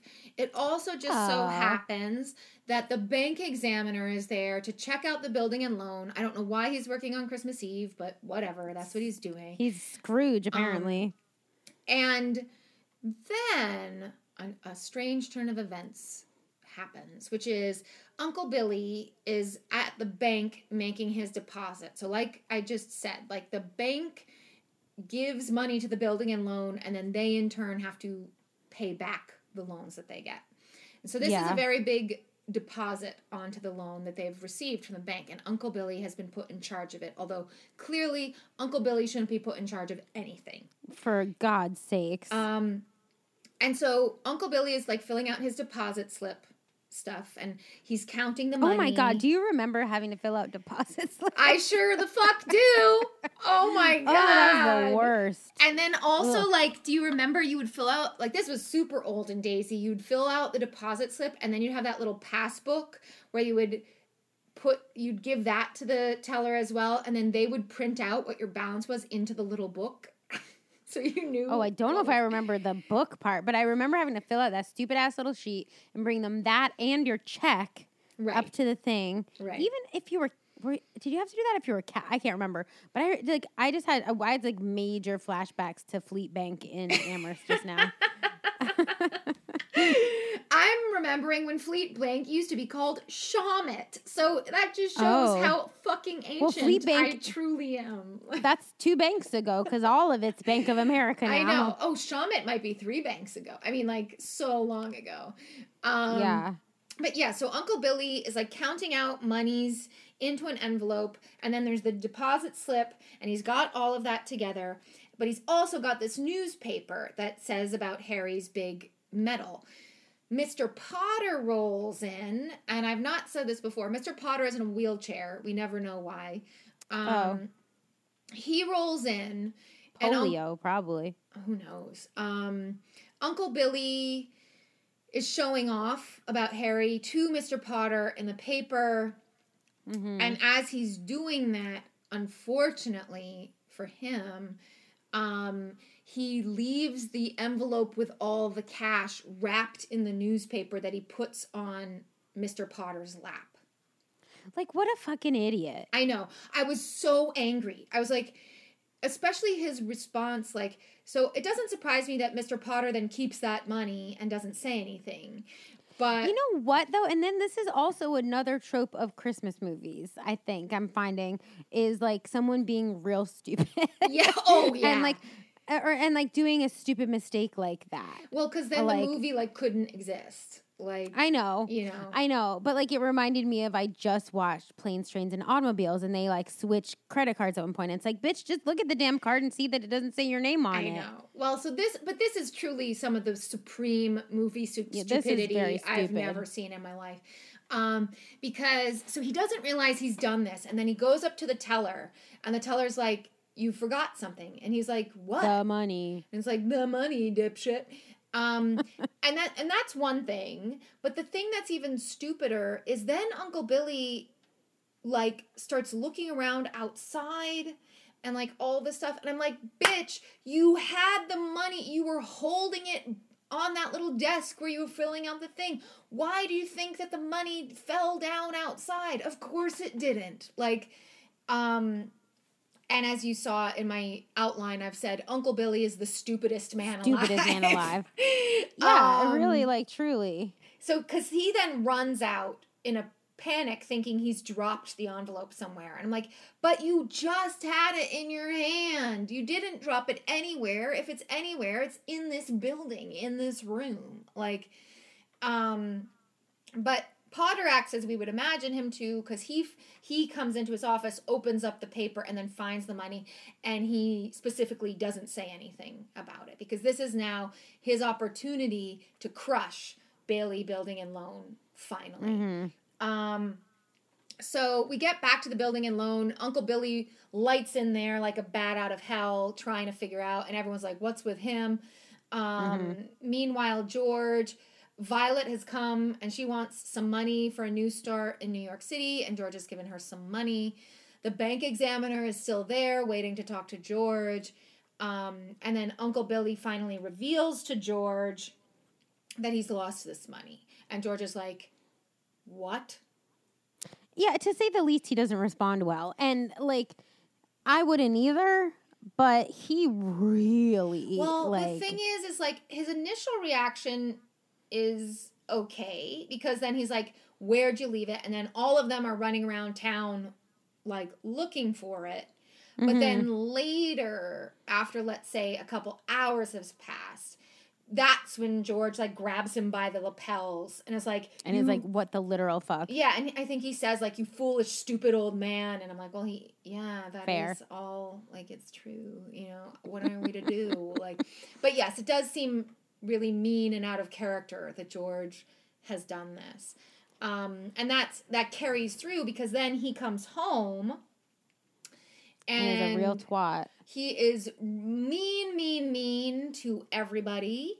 Um including his kids. Like he basically yes. tells his kids to fuck off. yes. Like he's like, "Stop playing that fucking piano. You suck. Like don't talk to me. I hate all of y'all." Yeah. I made all bad choices having any of you. Leave me alone. Yeah, I mean, he's at one point. Maybe he doesn't say all that, but No, he definitely says they have too many kids, but he says it to Mary. Um, Yeah. He says their house is too drafty, and that's why Zuzu has gotten a cold and is upstairs. Um, and Mary's like, no, it's nothing to do with the house. It's that she walked home without shutting her coat because she got this flower as a prize and she didn't want to smash it. And so she didn't button up her coat. Um, and so then George, one nice thing is he did seem to be legitimately interested in his daughter's cold. Like, um, He had did. A, he had a lot well- of questions about that. Well, I will say, like, it seems like the only one he consistently is nice to is Zuzu. The Yeah. rest of them, like, he could do without. Correct. Um, and so like he goes up to check on her, and sh- that's when he gets some petals off of the rose that she has, which will again be important for later. But then, as soon as he leaves her room, he comes down like a little fucking storm cloud again, and it's like, and he notices that Mary's on the phone with Zuzu's teacher, and he's like, "Give me that phone. I'm gonna tell her what's what." And then he yells at the teacher, and he's like, "You're letting her walk around like half naked. That's why she's sick. It's all your fault." Um, and you know, this again to me really resonated with like where we are now as a culture because so Mhm. many parents choose to blame their kid's teacher for basically any failure in parenting that they might have. Oh, I couldn't even Um, imagine being a teacher nowadays It's not or good. ever, but It's not good. And so, but he's like really ripping into this teacher. And so as a result, her husband gets on the phone and starts yelling at him. And George is like, come and meet me any time of the week. You know, like just, Jesus Christ. He needs to take it down like 85 notches. yeah. So then, like, so- I understand he's stressed, but like, Christ. yeah. And so then Mary does like shut things down. Uh, but George is now, as, and this also happens to many of us, like once you've like fully leaned into your anger.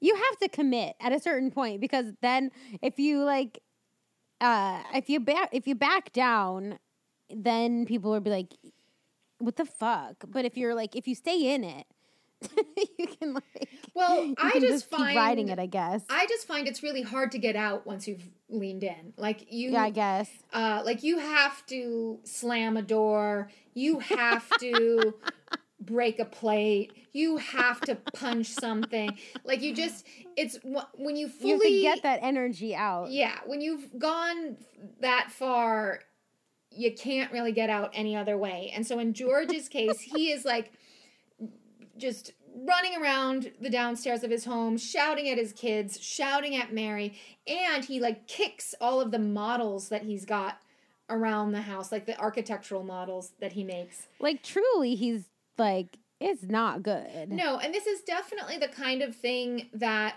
you know, for the purpose of the movie, we know what it's doing, but like it is the kind of thing that when you are a kid and if you see your parent like this, it is scary.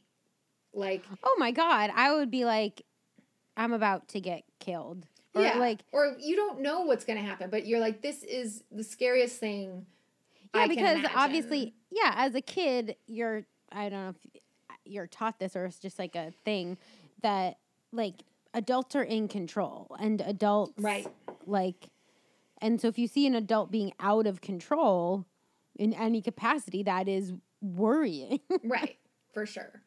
Um, so George runs out, and that's for the best. Um, uh, wait, yeah, yeah, where are we? Okay. Um, this is when we get the final kind of like blow to George because he goes back to the bank to ask for help from Mr. Potter. Specifically, he wants the $8,000 that he believes is missing, but of course, Potter has the money. Um, but Potter is just using this as an opportunity to torture George. He says he's notified the media and police um, that this is probably some sort of embezzlement scenario. Um, he also implies that probably he's used this money to keep Violet as a mistress. Um, and this is when we get the the real that is weird. Well, that, that costs eight thousand dollars to have a mistress. I mean, what- that what does seem on? quite expensive. Uh, but well, I just don't even know what that means, but okay. But the real important thing from this v- interchange is that Potter says basically the line, "You're wor- worth more dead than alive." And I think that's, based on like a life insurance thing or something. um, so George leaves knowing Is he's that what not. Allstate's? Uh, is that Allstate's um, tagline? You're worth more dead than alive. worth more dead than alive. Uh, get Allstate as best you can. quick, quick. Um, they sh- if they aren't using that, that's like money left on the table. I mean, come Well, on. Uh, copyright, copyright. Everybody listening. Or- that's ours. That's ours. um, so then, um, George leaves, and in time, he ends up on this bridge that I guess is on like the edge of town. yeah. Um, and he's praying because everything sucks and he needs help. And this, so this is how we know that we've like caught back up to that opening bit of story because they're like, Yeah. now this is the night that he needs help. Um, yeah. and so Clarence appears on the bridge. Um, Also, why doesn't he see that dude? He's like standing right behind him. Anyway, whatever. well, because we know that Clarence can appear and disappear. So like True. he just appeared. I guess. Um, and in fact, the first time I see him, I wrote Clarence appears smiling like a creep. Like He's creepy. He's a little creepy. Um, but and then what does Clarence do to like get George's attention? Jumps in the goddamn water. Yes, he jumps into the freezing cold river. George jumps in after him because he loves jumping into freezing cold water to save people. Um, they both get helped by this other guy. I think this little house is a toll house. I couldn't. Um, I was like, whose house are they in? What's happening? yeah, this is like a toll house being like, uh, like on the on the str- like on the highway. A toll. like yeah, booth? yeah, yeah. But it's like a little house next to the bridge, and so you would Mm. probably pay something, or maybe it's one of those bridges that lifts up and down and just needs somebody there to Mm. monitor. Oh yeah, yeah.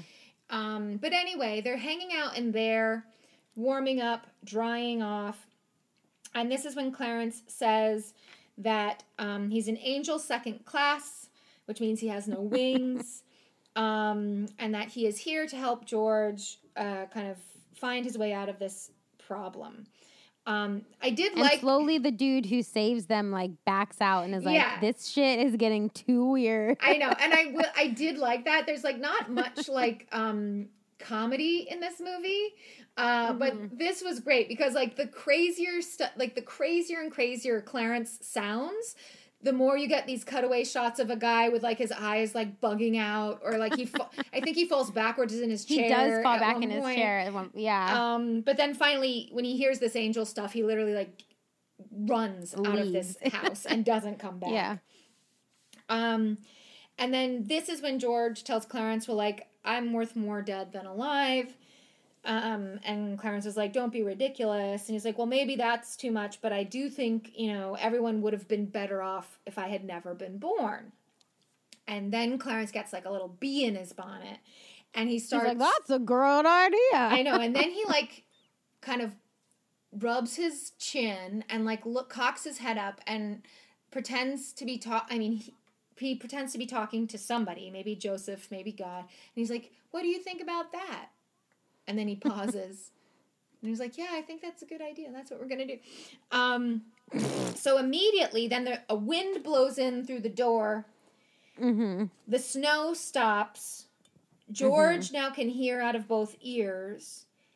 And we're into the alternate reality. And we are like one hour and forty five minutes into Yeah. this movie. Yeah, I think I think it is about 145 now that I've like thought about it. Um so we go out onto the street and George is looking for the car that he crashed, but the car's not there. And then he's talking to someone who's passing by and he's like, "Where's my car?" And he's like, "What are you talking about?" And then he, he's like, "Well, I don't know. Maybe you need to go into Pottersville."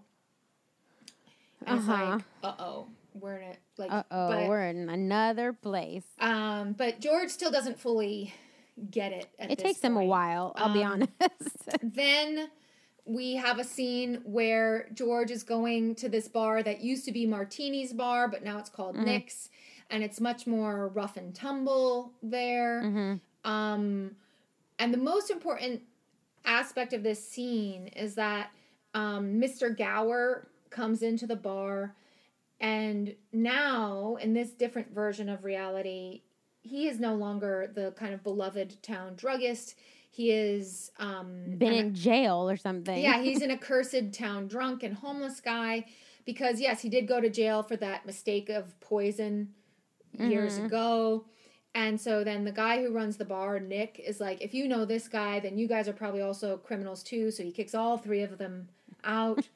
um, It's a good rule of thumb. yeah, probably not the worst idea. Um, and then George is like, you've. He keeps saying to Clarence, like, you've um, tricked me, you've hypnotized me, or you've hypnotized everyone. Like, this isn't right. You know, um, I'm going home.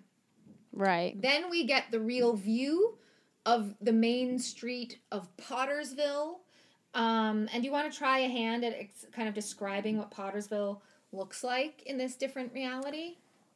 Um it looks a, it looks just a little bit more urban, I want to say. But like Yeah, like I actually kind of think it looks like a lot of fun. it didn't look bad. Like it did like it really didn't. It just didn't have that you know, again, this is funny about like turning in, into like Christmas movie tropes. Like it didn't have that like little Christmas village vibe anymore. It just Right. seemed a little bit more like neon signs and um Lots of you know, dance halls. more main street. Yeah. Yeah. Yeah, and nothing wrong with it, but just yeah, it seemed a little bit more. I suppose in those days that would have been considered more gritty. Yeah, it was supposed to be like very tawdry, very um I was getting real Back to the Future 2 vibes. like you Oh, know when you uh-huh. go when you're in the alternative 1985 where Biff has been And in everything's charge like of town. Vegas. Yeah. yeah, Uh, so that's the kind of feeling I was getting there. We see Mhm. Violet being arrested for something. yeah, she's still a Um, whore. Like, Well, now she's a- an actual whore. Like she's not just some girl who teases you. Now she's an actual whore who charges money to have sex with you. Um, but that, more power to her. I mean, either way, nothing wrong with sex work, but she's being arrested for something. Um, Yeah. Then, so this is upsetting to George. So then he runs down to uh, 320 Sycamore, his old home. The home is empty and abandoned. It has never been made over nice like how Mary did it in his previous version. Um, And then Bert and Ernie are there again. Bert and Ernie are there because Ernie is a cop and Bert is the taxi driver, and George has asked Bert to like take him there. Yeah, Um, yeah, yeah. And so then when he starts freaking out, Ernie is like, "You need like to be put onto like a psychiatric hold." Basically, is what he wants to do. Um, yeah. Uh, so then Clarence is like, "I'll distract them, George. Run away." And so he distracts them by disappearing. It's a good um, distraction. In midair, it is a good distraction. Um, then we then George has run to his old home, his family home, uh, Yeah. where we see his mother is like this old and crotchety widow. She's woman. much meaner. Yeah, she's extremely mean, and she then also reveals that Uncle Billy has been sent to an asylum for some reason. Um, so Probably for the best, in my opinion. I mean, clearly some kind of intervention was needed with Uncle Billy, even in the better timeline. yeah. Um, but so then, uh, kind of not knowing where else to go, George runs to where his business venture Bailey Park is supposed to be, but now it's a graveyard. This is all like this whole bit was very Back to the Future too here. Yeah. Um, because they have some graveyard scenes in that as well. Um, Mm. so he's in the graveyard, and this is where, because he's like, How could my mother have ended up like this? And it's like, Well, you weren't born, so her only son, Harry, died. Um, so she, you know, she was sad, I guess, is the implication about that. Yeah. Um, and then really pouring it on, uh, Clarence is like, and then because Harry wasn't alive, all those men that he saved in World War II, they died.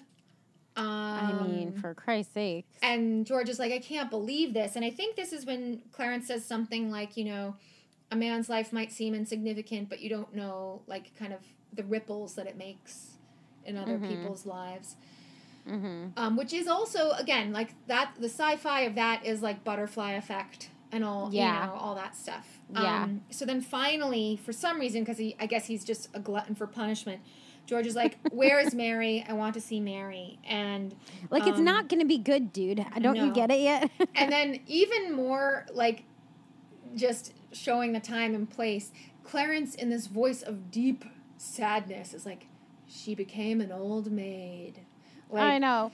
I loved that. And then when they showed her, like, there's like, she's a librarian. Nothing worse than that. i know And um, they showed her, and she's just wearing like glasses and like looks like so sad and like so like she like an old maid, mind you, mind you. She is probably supposed to be she might be supposed to be in her early to mid 30s at that point. Yes. point and like just damaged, irreplaceable goods. Like yes nothing redeemable about a woman in her thirties. yes well as you see in my notes I put in parentheses a fate worse than death like they really were crazy a little bit back then. I mean, we're crazy now, but like, holy Christ, yeah um the standards were I know, very high. I know because then George insists on seeing her, and as you already said, we get this reveal of school marm, old maid Mary, and the only thing that I can notice that's different about her is that she's got glasses. She's wearing on. glasses. Um, Yeah.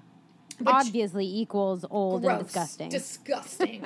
I can't even believe that I am forced to see a woman in glasses on the silver it screen. It grossed me out. It really sick. I, like, like- it sickened me to my I core. I know. I was like almost. I was like. "Huh, huh, Yeah. Um, And then he like touched her like yeah, as if he she were human her. still. He's like following her, and she I mean, he basically away. did what he did when they got engaged. That's true. Although it didn't work this time. This time it didn't go so well. Um. So he follows her, and he's really spinning out. The Ernie, the cop, has followed him this whole time, and so then George turns around in his frustration and punches him in the face. Um, runs away, and finds himself back at the bridge, where now he's like, "Oh, my my life was meaningful. I just didn't see it in the proper light." Um, Which is a quintessential Christmas movie finding. Um, and so then he asks Clarence to return things to what they had been. Um, and we know that that works because then the snow starts to fall, and we see the cop car, car kind of rounding the corner to come up to the bridge, and um, Ernie is there, and now he's back to himself, and he's like, "I came here because I saw your car was crashed. I wanted to see if you were okay." And then, most importantly, George finds Zuzu's petals in his pocket again. Um, Mhm. so he's this is also like by now we're back into a Christmas carol where he's shouting Merry Christmas and having this major kind of elation uh, because of his epiphany. Hmm And the final scene, do you want to try and explain the final scene? I mean, that he gets back to his house, and literally everyone in the town, like, he's still assuming he's gonna go to jail, Right, or something bad is going to thing. happen. Yeah. And then everyone in the town shows up because Mary gets back. Mary's like, "Oh, we went out to find you." Right. Blah blah blah. I don't know how long he was supposed to have been gone, but whatever. And everyone in the town shows up to his house and just starts like piling cash on the table. Correct. um, I suppose we're supposed to see that as like, oh, he gave people help uh, when that bank thing was going down. He gave people cash, and now they're like repaying him for that kindness, and like and all the blah, blah, other blah. sacrifices he made on their behalf, not just that one bank Yeah. run day. Um, Yeah. But yes, they get the eight thousand dollars, and this is another kind of quintessential line from this movie. His brother Harry shows up in the midst of this, and he's like George Bailey, the richest man in town. Um, and this was like I realized as well in its final scene, I was like, Harry's a really good looking actor. I wonder what that guy's He was. is. Yeah, he was. He was Um, good looking. And then the last little bit is that uh, George gets a copy of Tom Sawyer with a message in it written uh, by Clarence, kind of basically saying, thanks so much. And then we hear the bell ringing, and Zuzu says, Every time a bell rings, an angel gets its wings. Yep, and that's right. And then we fade out to the whole group singing Auld Lang Syne. Which also I hate that song, but anyway, um, and I don't get what it means. Um, yeah, I mean, and it's a pretty like iconic ending. I feel like It that's the stuff that like I like had learned through osmosis, even never having seen the movie. I like knew that bell ringing thing and all of that. Um, yeah, too long though. It is quite long. I I had not remembered that, and now we've talked for a long time, but not Yeah, as long for as the sakes. movie lasts. So that's I know, even Um, still. So then let's move directly to yawns and eye rolls. For Mhm. yawns, one yawn is I was completely engaged the whole time. Mhm. Ten yawns is really, really could not get into it. Where were you? Um, I'm gonna say like seven or eight. It's too too long. like I really like did take a mental break in the middle and like missed parts because it was too long.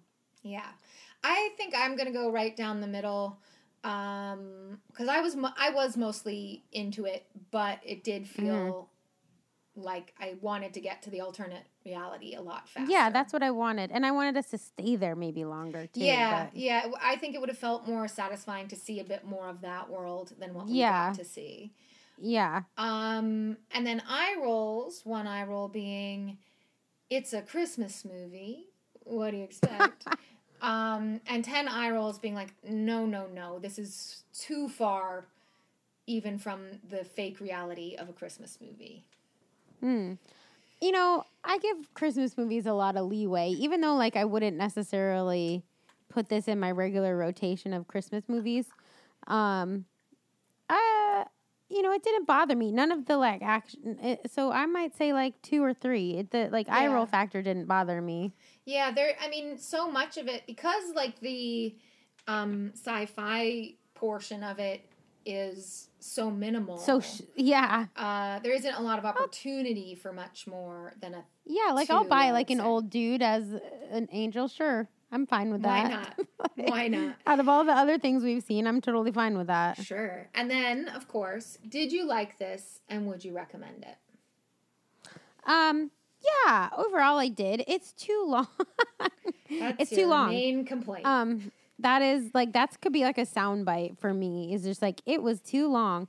Um, yeah, I liked it, and sure, I would recommend it. I'd be like, hey, it's a classic. Sure, watch it, but Yeah. just know that it's too long. yeah. Um, but Yeah. yeah. I mean, I think it's definitely worth the watch, especially for the like cultural touchstone of it all and stuff like that. Yeah.